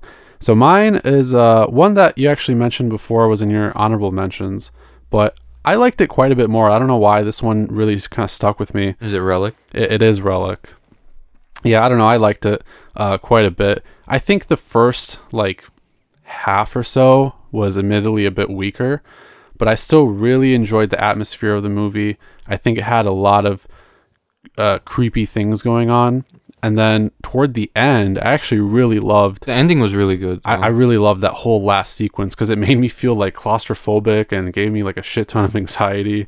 And yeah, I don't know. It just it just really worked for me. I think its kind of portrayal of uh, dementia was it, it wasn't super in your face. It was there, but it wasn't uh like just pounding you with stuff about like dementia and remembering and like old people and stuff like that. You know, I don't think it was necessarily 100% about dementia. Not I- 100%. I, think it was mainly about just getting old and like yeah, like you saw how her mom like got the thing and like the end she's like what's that or whatever the fuck. yeah. And like I think it, that was like their way of saying like this type of thing is going to happen to everybody and that's like the first sign of getting old like in at least in this movie like that was like supposed to be like hey this is when you first know you're getting old like that little thing that she had was like in real life the ver- in real life would be my fucking back hurts all the time you know that's the first sign of getting old and like it's gonna like fucking happen Oh so god, like I'm old now. Then. yeah my back's been hurting since i was like 15 Yeah. i used to carry like eight textbooks fucking Jeez. but yeah, I don't know. I really like, I really like the ending sequence. It just didn't like really stick with me like so much. I hear you. Yeah, I think it was different for me in that aspect because I watched it through. I really dug it, and uh, I think everyone acting in it was was great. and I just liked the way everything unfolded. You know, there's a lot of stuff about Grandma like scared the shit out of me though. she did, yeah, Like when she was just in the wall staring at her daughter though. Like Yeah. Definitely this one was way more like just kind of this unsettling kind of dread to it than Yeah. anything else. But I still think it it it was super palpable. I think it just really uh knocked that part out of the out of the park. So yeah, Relic is my uh, number 5. What is yours, Sam? Well, this one, uh, we talked about it quite a bit recently, and I was putting it off, but it definitely got my top five spot. Didn't get to number one because there are, I'm not gonna lie, a few movies that I did like more than it, and it is Possessor. Okay. I really enjoyed Possessor. I did not know what to expect. I go in, and then some guy's just getting stabbed, and then someone takes off a helmet, and then it just starts going into like the whole like, why didn't you just use your gun? Like, Yeah. and then like the assassinations and everything, and like, I don't know. It was a wild ride. It had a lot of experimental moments, like the whole like, the two psyches coming together Mm. and then like him taking off the face and putting it on and like that was like a representation of like him like getting into her psyche and finding stuff out about her and we see that when he what he does what he does at the ending and where he goes Mhm. and like and the twist is actually like fucking crazy because after the i don't want to spoil it the bang bang and then we figure out who really got like the whole like pull me out at the end i was like Mhm. What the fuck Yeah. That whole movie was literally just like one big head trip like for i real. felt like i was it was so like surreal Yeah. Like, i like surreal horror like Baskin gave me the same feelings um beyond the black rainbow gave me really similar feelings Mhm. i can't think of too many movies that gave me that like really like surreal feeling Yeah. Yeah, this one uh did it really well, especially in those scenes where they're kind of fighting over each other's, you know, occupation in in the mind of the guy that she's like taking over. yeah That whole like, you know, identity clash, like the clash of the id, all that type of stuff. And then the way like the screen was flashing, the whole visual representation of that yeah was super good. It was like I I was, was literally sitting there like this. just taking LSD for I was literally just sitting there going, yeah. Just take like a whole sheet of LSD. Like that's There's another felt. movie that made me feel like that. So Yeah. Oh, like on your list? yeah, and I can't mention. it. Okay, don't mention it yet, but uh, I'm pretty sure I have a good idea of what it is. But you already. Know. I, yeah, I, uh, I agree. I think Possessor was great, and I'll probably be talking about it a little bit more later on. But just, uh, I don't know, everything about it was super original for me. I thought it was great. Yeah, it was, it was awesome. Even just the subtle kind of like, uh, conversations and kind of even in the background, sort of, of just like the whole corporate slavery type of thing, how corporations use us and how we like detach ourselves from everything else just to feed like the fucking corporate machine. Like it was part of the story, but it wasn't just like straight up uh you know right there and I think they explored that really well. And in general, it was just super like visceral and and bloody and all the effects were fantastic. So Brandon Cronenberg is definitely following in his father's footsteps like really well. Oh yeah, hell and yeah! uh, I'm excited to see more from him. So I can't wait. It's probably gonna be bonkers. Oh yeah. All right. Top four now. My number four, uh, you also mentioned this one before, but I don't know why. I I just really love this movie. And I love Kristen Stewart in this movie. So my number four is is underwater. Completely reasonable. Like Yeah. I understand. Like we both had really good things to say about it when once we got out of the theater.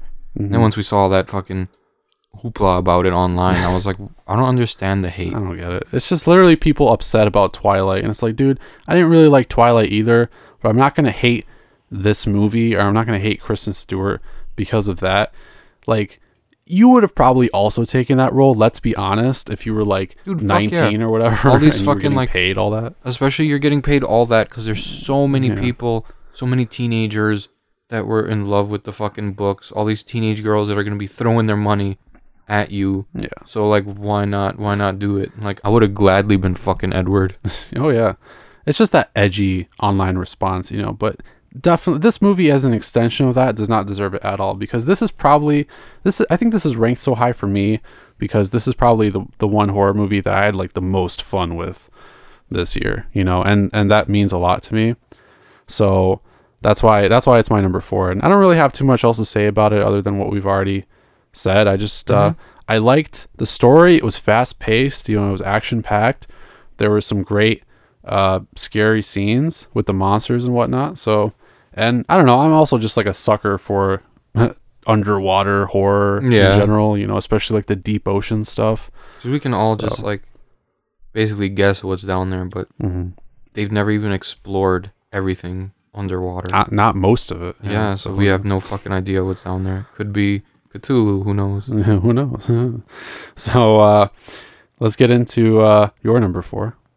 My number four is The Invisible Man. Okay. Nice.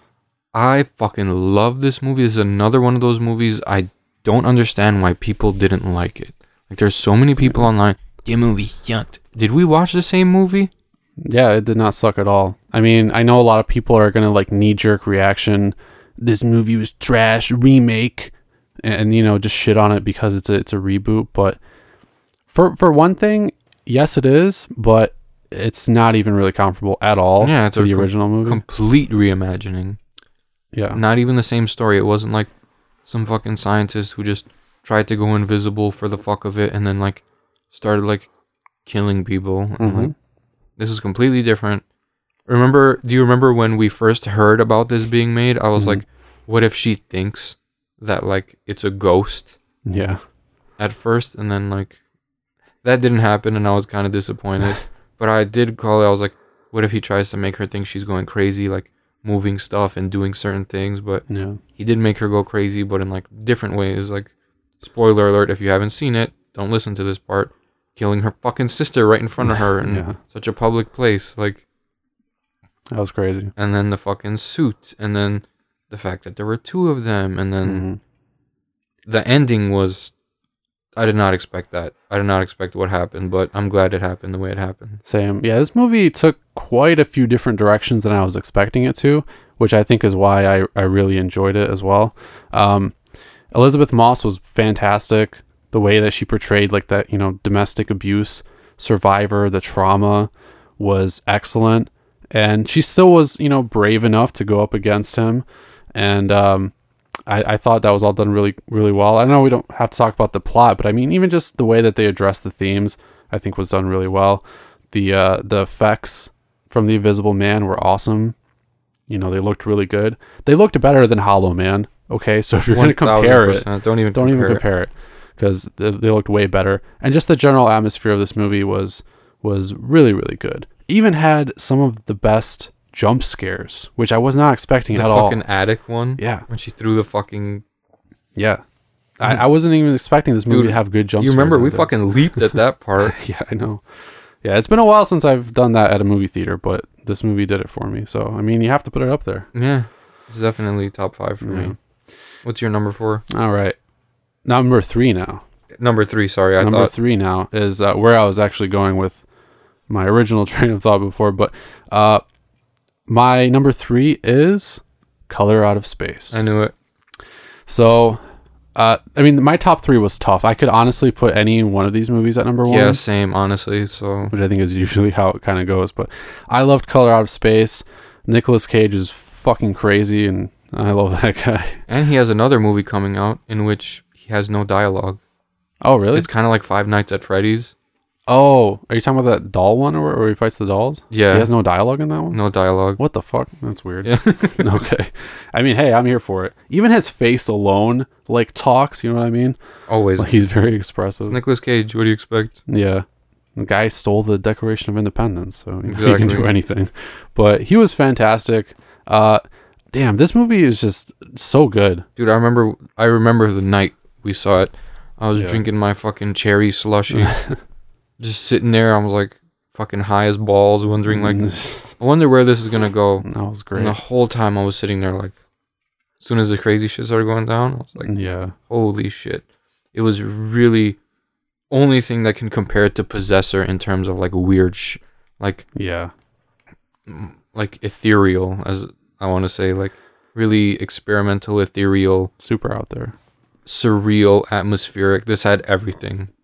It really did, yeah. Uh, everything from the fucking llamas, or was it no alpacas? Alpacas. Sorry, um, to to the mom, and basically like once the movie hit a certain point, it just went from like zero to a hundred, and it went even past that somehow. It was just super intense.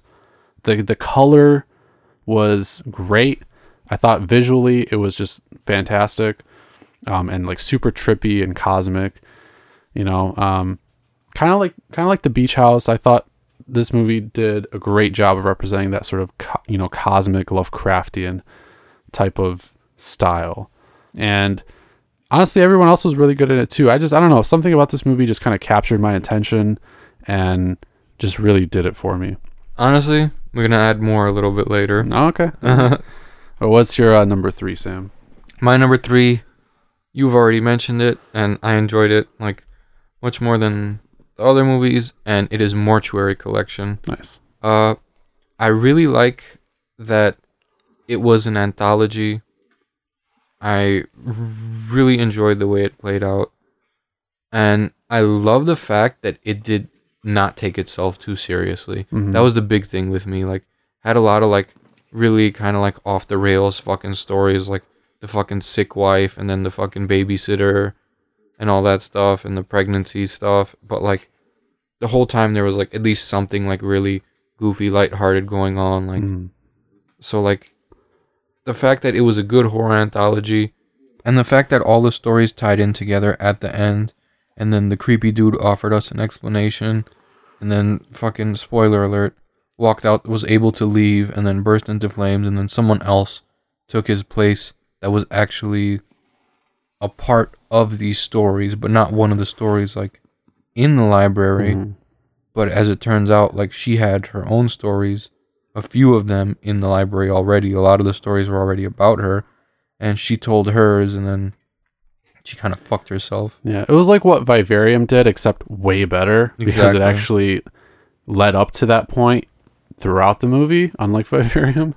Uh, yeah, I agree. I thought it was just done super well. The whole, especially the framing story. Like usually, the framing story is mildly interesting, but not really like anything super noteworthy. Like even Scare Package, I thought there were some funny parts in that, like with the video store and stuff. Oh yeah, for sure. it wasn't like incredible or anything but i thought the mortuary collection actually had a really good one especially with with those two that was actually probably the thing i was looking forward to more than even the stories themselves so not a lot of anthologies you can say that about so yeah i i really dug it all right so that was our number three movie my number two is one you just talked about uh, and it is the invisible man okay. yeah, I know you're probably wondering which one which one was it gonna be, um, but I I still really really like the Invisible Man. I loved it. I watched it recently. I actually watched it like right before Halloween. yeah, I have to rewatch it actually. Like I, I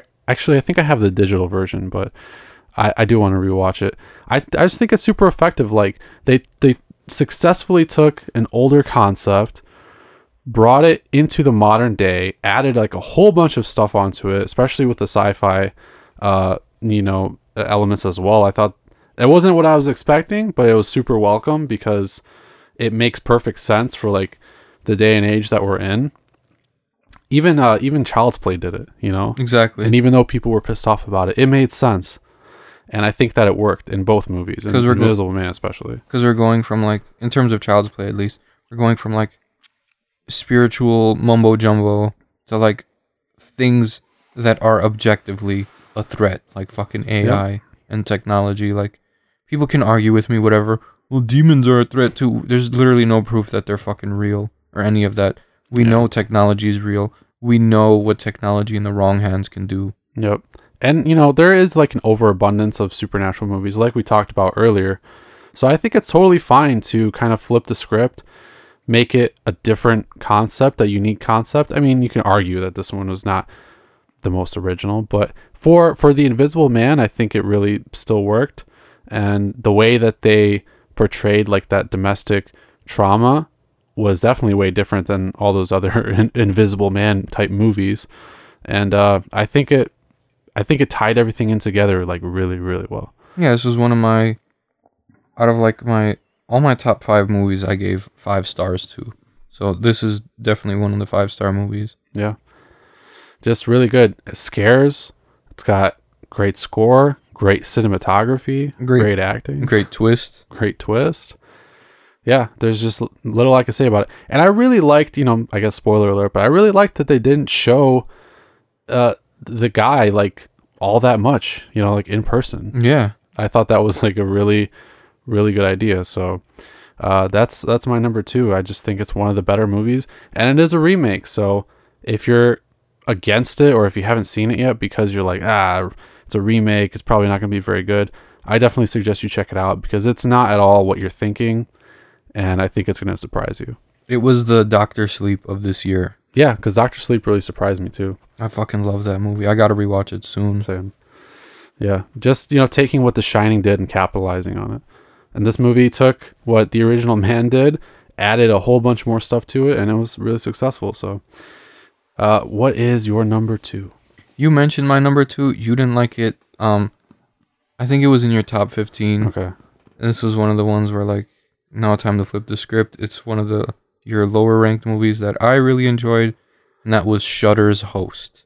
Yeah. Okay. That movie was like to me like that was like that. i if a paranormal movie is executed like that with those kind of scares and like that type of pacing and those type of jump scares and that type of like atmosphere and dread, I think it's fine and I think it's good. Just don't be cookie cutter. It was nothing like Unfriended. It was Mhm. nothing like Insidious or Paranormal Activity. It was just like, hey, let's do this seance, ha ha ha. And the fact that props for them for like making it seem like it was real because like everyone's quarantined and no one's like fucking like hanging out. Even when like the two friends saw each other in real life, they like elbow touched, you know? Yeah. That's a little extreme. Relax. You're already in the same room. Six feet doesn't matter. If I sneeze, my fucking sneeze particles travel 40 feet, not six feet. That's, Yeah. you're, you don't believe me? Buy a vape, blow out the vape smoke, see how far it travels. That's Mhm. exactly how far your fucking spit will travel If you're not wearing a mask. if you're not wearing a mask. Yeah. But I always do. I don't give a fuck if it like, oh, it's kind of hard to breathe for the 30 minutes that I'm at Meijer. I don't give a fuck as long as I'm not gonna. Like, even if people, even if it does like mildly affect me, like if I get the COVID, even if it's like just a mild, like, oh, I got a sore throat and a fever, like, I don't want to have a sore throat and a fever, okay? Like, yeah, no. And I don't want to like put somebody on a breathing tube either. Yeah, dude. Imagine if I like, if I do have the COVID and I never show symptoms because Mhm. my body just doesn't react to it, and like I'm not wearing a mask and I fucking, I fucking snort or something like, Yeah. like near an old guy, and then he fucking dies a day later, like because he has crazy fucking symptoms. It's just not worth it, yo. Not to Yeah. me. I'm sorry. No, I get it. But you know, I did like that they uh didn't prioritize that angle too much in the movie Yeah. as well. I thought that was really clever because it was mainly just like a catalyst for the story of the movie to happen. Hey, we can't hang out, so Yep. let's do a Zoom meeting with a psychic. hmm Yeah, and then everything just kind of unfolds. And I think this movie, I don't know if it's just the whole like conference call type of style, but maybe it is. I don't know. Just, I think this movie had some really good tension. I like you so, just too. had to be there, like, holy shit, what's gonna fucking happen? I don't, I don't know why I loved it so much. Mhm. And like after I watched it, I told my girl I was like, "Hey, um, for movie night we gotta watch Host." She's like, "What is it?" And I'm like, "Well, people are Zoom meeting because they can't hang out, and then they do a ritual it goes crazy." And she's like, "Okay, sounds good."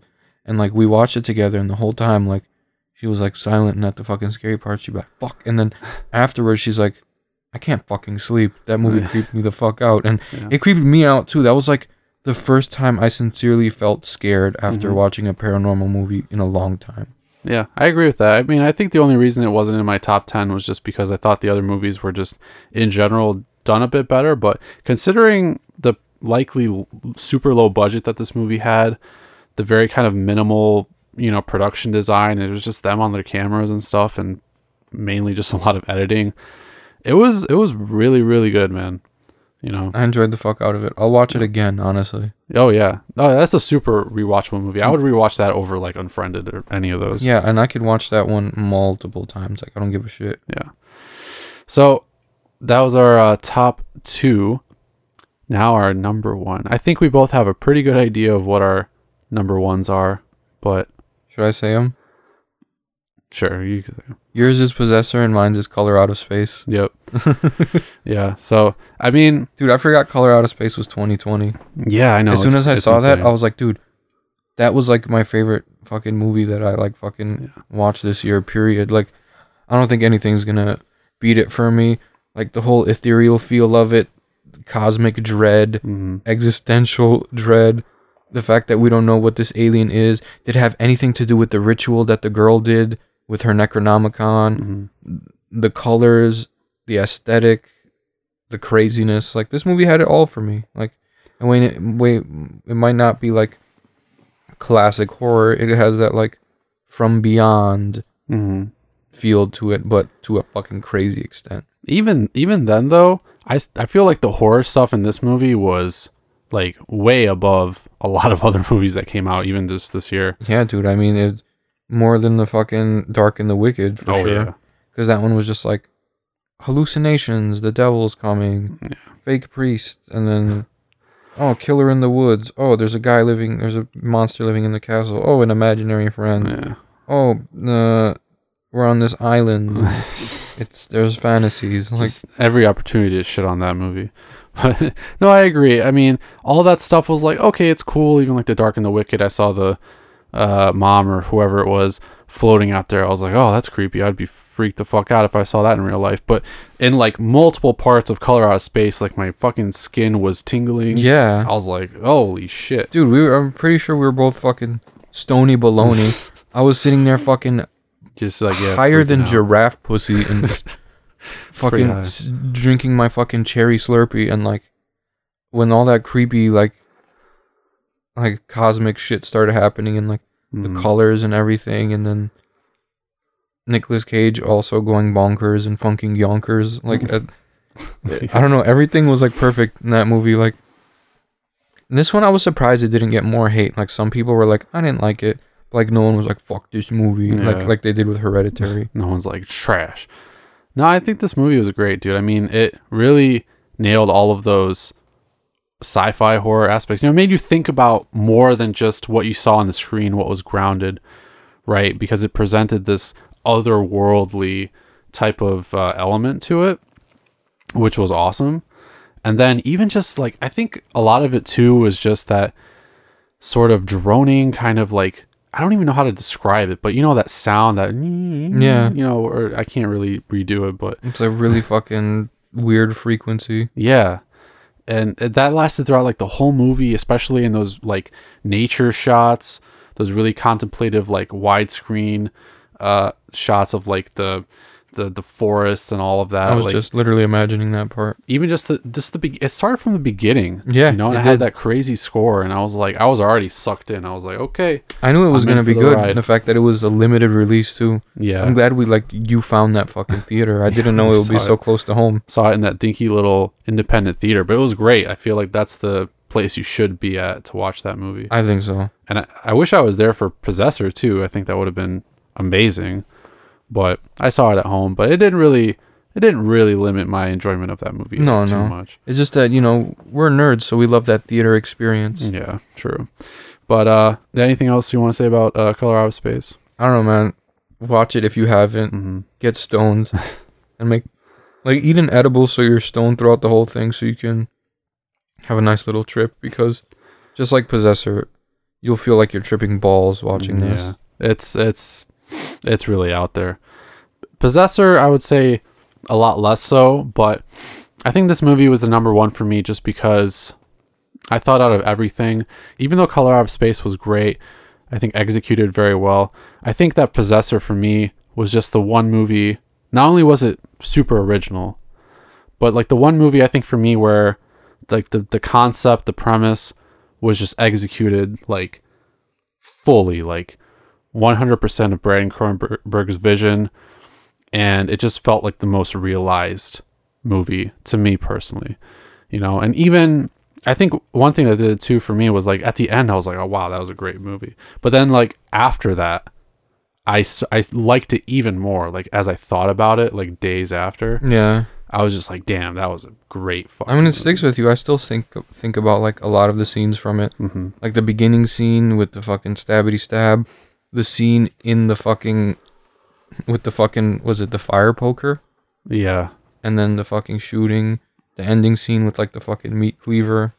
yeah. It's it's that's the thing. It's not like your conventional horror movie, but it has so many great scenes where it's either like really gruesome or just really visceral, or like we talked about um, before, those kind of intermediary scenes where they're like fighting each other, their psyches are going at it together, and you know, like all those colors are flashing across the screen and stuff.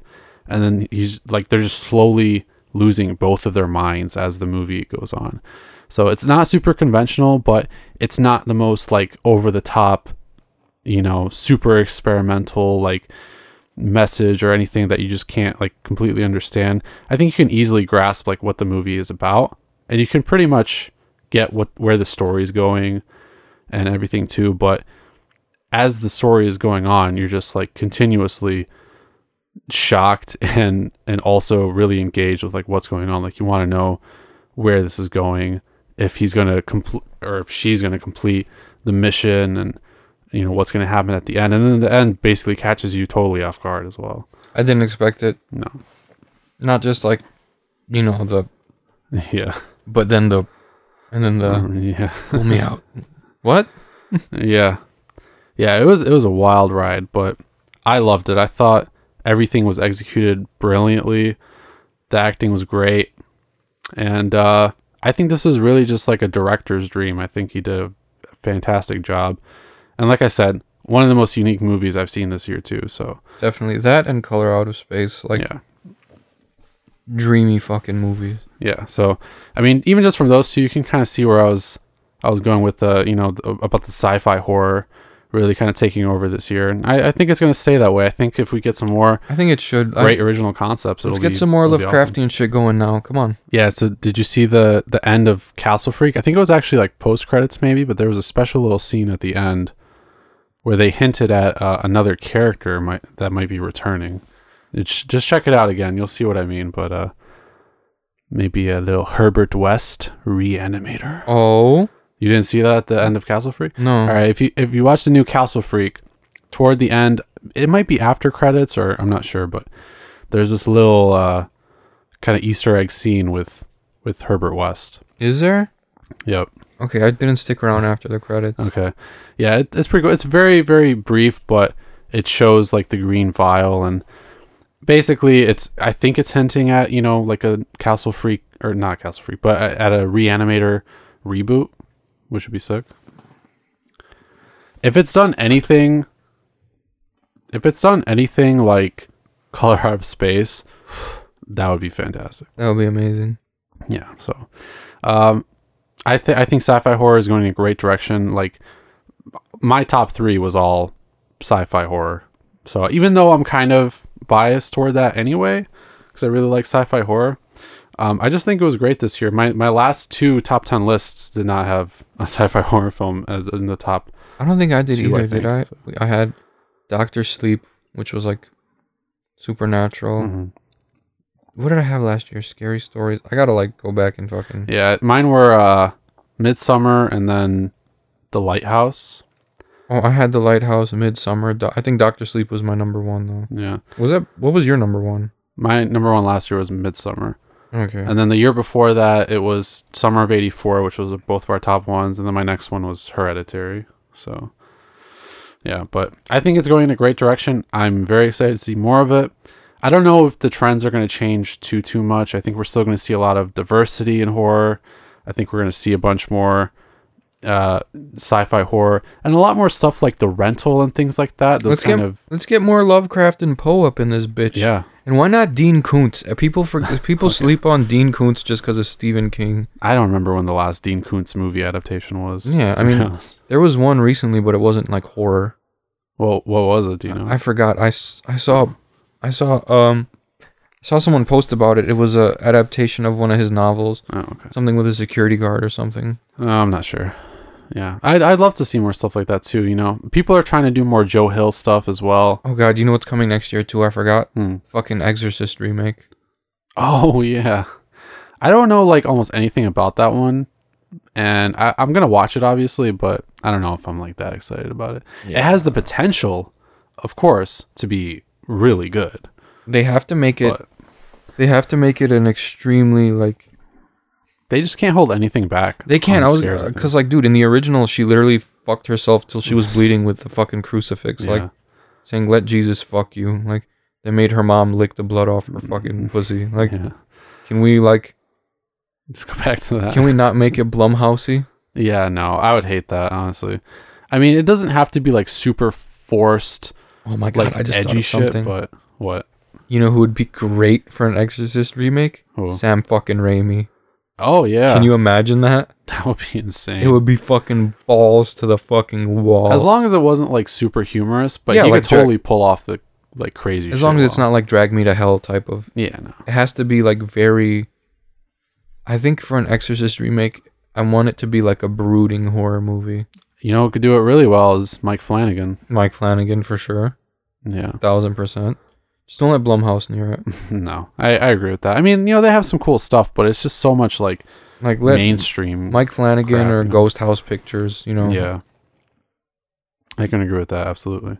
We can't have James Wan fucking doing anything to it. Or, Mm, nah.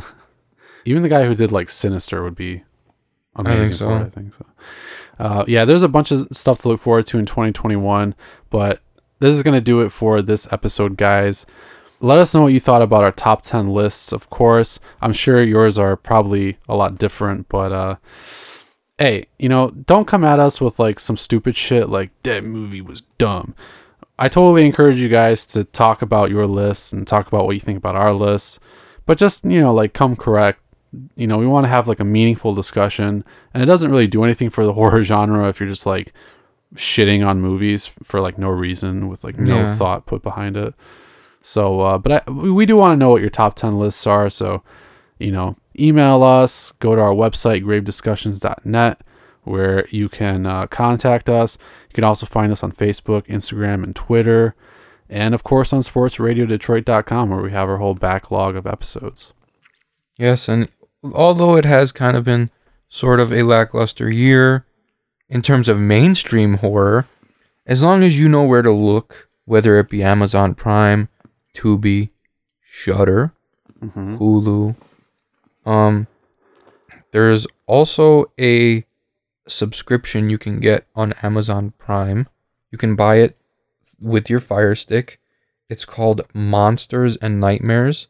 Okay. You'll get quite a few extra horror movies that you would normally have to rent. Um, it's only three dollars extra um a month. Yeah. Like if you're an adult, you should definitely be able to afford three dollars. Check it out. Try Monsters and Nightmares. Even you could try that AMC Plus thingy. I think it comes with Shudder. I didn't know about it, so I'll probably check it out. Yeah, check it out for sure. And please continue supporting indie films. Um please don't like don't use like Google like to like Google like full movies. I- Yeah. I mean, Don't sail not- the high seas. yeah, like if you're going to watch something like Summer of 84, like Possessor, like fucking even like Color Out of Space, support the cause if you love horror. Buy the movie, Mm-hmm. even just buy the digital one, rent it.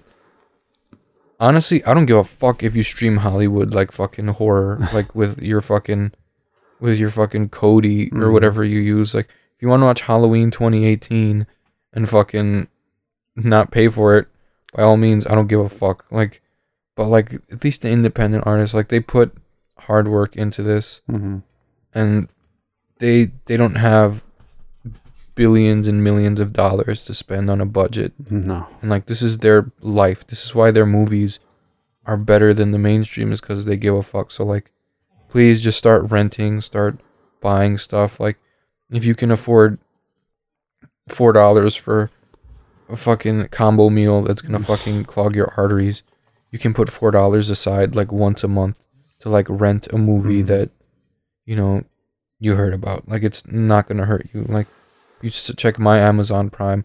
I've I bought Relic. Like I didn't just rent it. I bought it. Mm. I bought Club Dread. I bought like a few movies, and I I if I want something, I'll rent it or I'll buy it. Like Yeah. just just support independent filmmakers because they actually give a shit about us more than Hollywood does. Like, and they're they care about the the horror culture and the Mhm. community. Like, this isn't they're not like chasing pennies. Like, mm-hmm. Yeah, they actually think about their ideas as well instead of just mainly rehashing old stuff because they know it's gonna make money, yeah, right? So, I mean, if you guys want to stop complaining about every remake and shit that's coming to Hollywood, that's how you do it. You support independent cinema. You support great ideas like Possessor, even Color Out of Space, which even though it's technically an adaptation of an H.P. Lovecraft work, it not only adds a lot to that adaptation that that is is not in it whatsoever because it's like a short story, but it's just a great fucking movie. So, um, you know, that's how you support independent horror cinema. That's how you get the type of horror movies that you want. Hell, even even slasher movies. Like if you're just like an '80s fanboy, like you know what would have happened if you didn't go and like pay money to see, you know, Friday the Thirteenth or Halloween or any of those movies. You would have just seen way more trashy shit in the movie theaters, like in the mainstream, that you wouldn't like to see, right? Because a lot of those movies were were super indie, even like all the rip off stuff, like Spookies. Even you think anybody fucking paid money to go see Spookies? no, So, yeah, I mean, that's how you do it. So I think that's a great message for sure. And I think uh, at this point, you shouldn't really have any excuse to not find the type of horror that you want because there's so many resources. I mean, So, you can literally like even if it doesn't come up like Google like horror movies 2020 like just browse Amazon Prime. You know what you do? if you go to the horror section, it's not going to show you all their horror movies. Click on a movie you like mhm. and then scroll down and you'll get a whole list of other movies that are similar to it. And then if you run out, click on one of them and then a whole new list will pop up underneath it and you can just keep doing that. That's how I find my movies. yeah, exactly. Yeah, I do the same thing. Check out Just Watch and other apps like that that, you know, will tell you where you can find certain movies or whatever. You know, go to websites, join the groups, see what people are recommending. So honestly, 2020 had a lot of good stuff. I saw people that were like, "Nah, nothing came out this year. Nothing good came out." But it's like, all right, what did you watch?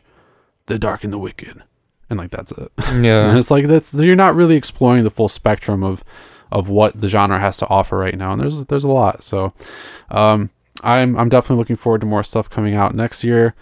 We'll be back with another episode like this at the end of next year, and hopefully we'll be back with another new episode.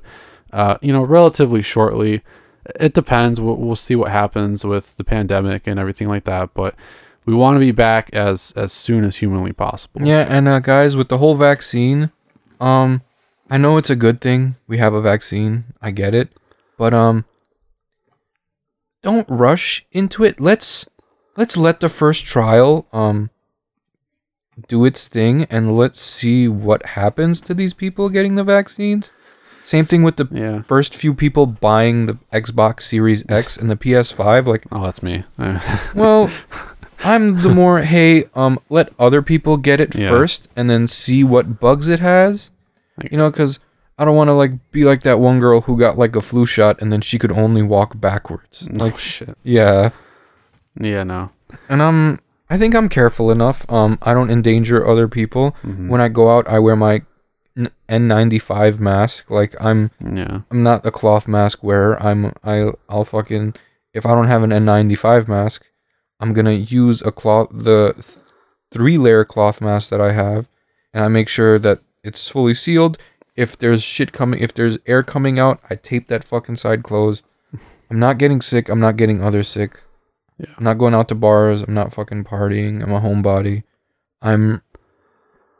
I'm just gonna. I'm just gonna lay back, lay low, watch what happens with this whole vaccine scenario because sometimes side effects don't show up for sometimes a month so Mhm. let's just see this first wave of vaccine let's see what happens and if it's working out fine then yeah, I definitely want to get one to reduce my chances. Even if it reduces my chances by 40%, that's 40% less chance of me getting it than now without it. Right. So, Yeah. Yeah, we'll see what happens. I mean, the I think the message is just be safe, care about each other, and don't be a selfish asshole. yeah, but you know, America, my freedoms. No, you're not a real fucking American if you think that. Like, aren't we supposed to care about the people? We, the people. So why don't mm-hmm. you care about your people? Like, Your neighbor. no one really has a rebuttal when I say like, well, what if you kill an old person? Well, then they're old anyway. Oh, so because they're old, we can like, fucking like, send them to an early grave. Like, yeah. what if they want to live more? Like, I don't know. Yeah. People just think about it. It's not me. I'm not 90, so I'm not worried. Okay, but don't be surprised when you're 90 and your karma comes back and someone sticks you in a retirement home and they're injecting you with ketamine every day and they abuse the shit out of you. You'll deserve it. Yeah, it's it's ridiculous. Everything that's kind of happening right now is it's just a lot, but you know, we'll see what happens. We can only hope that it gets better from here on out. And uh hopefully we'll be back soon, guys. But we hope you enjoyed the episode. If you stuck it out, thank you so much as always. Thank you to everybody who comments, talks to us, everybody who listens to the podcast. And we can only hope to get even bigger from here. So yeah, I mean, we'll just uh, have to see you next time. And we'll see you probably in 2021 on Grave Discussion. we miss you guys a lot. we love you.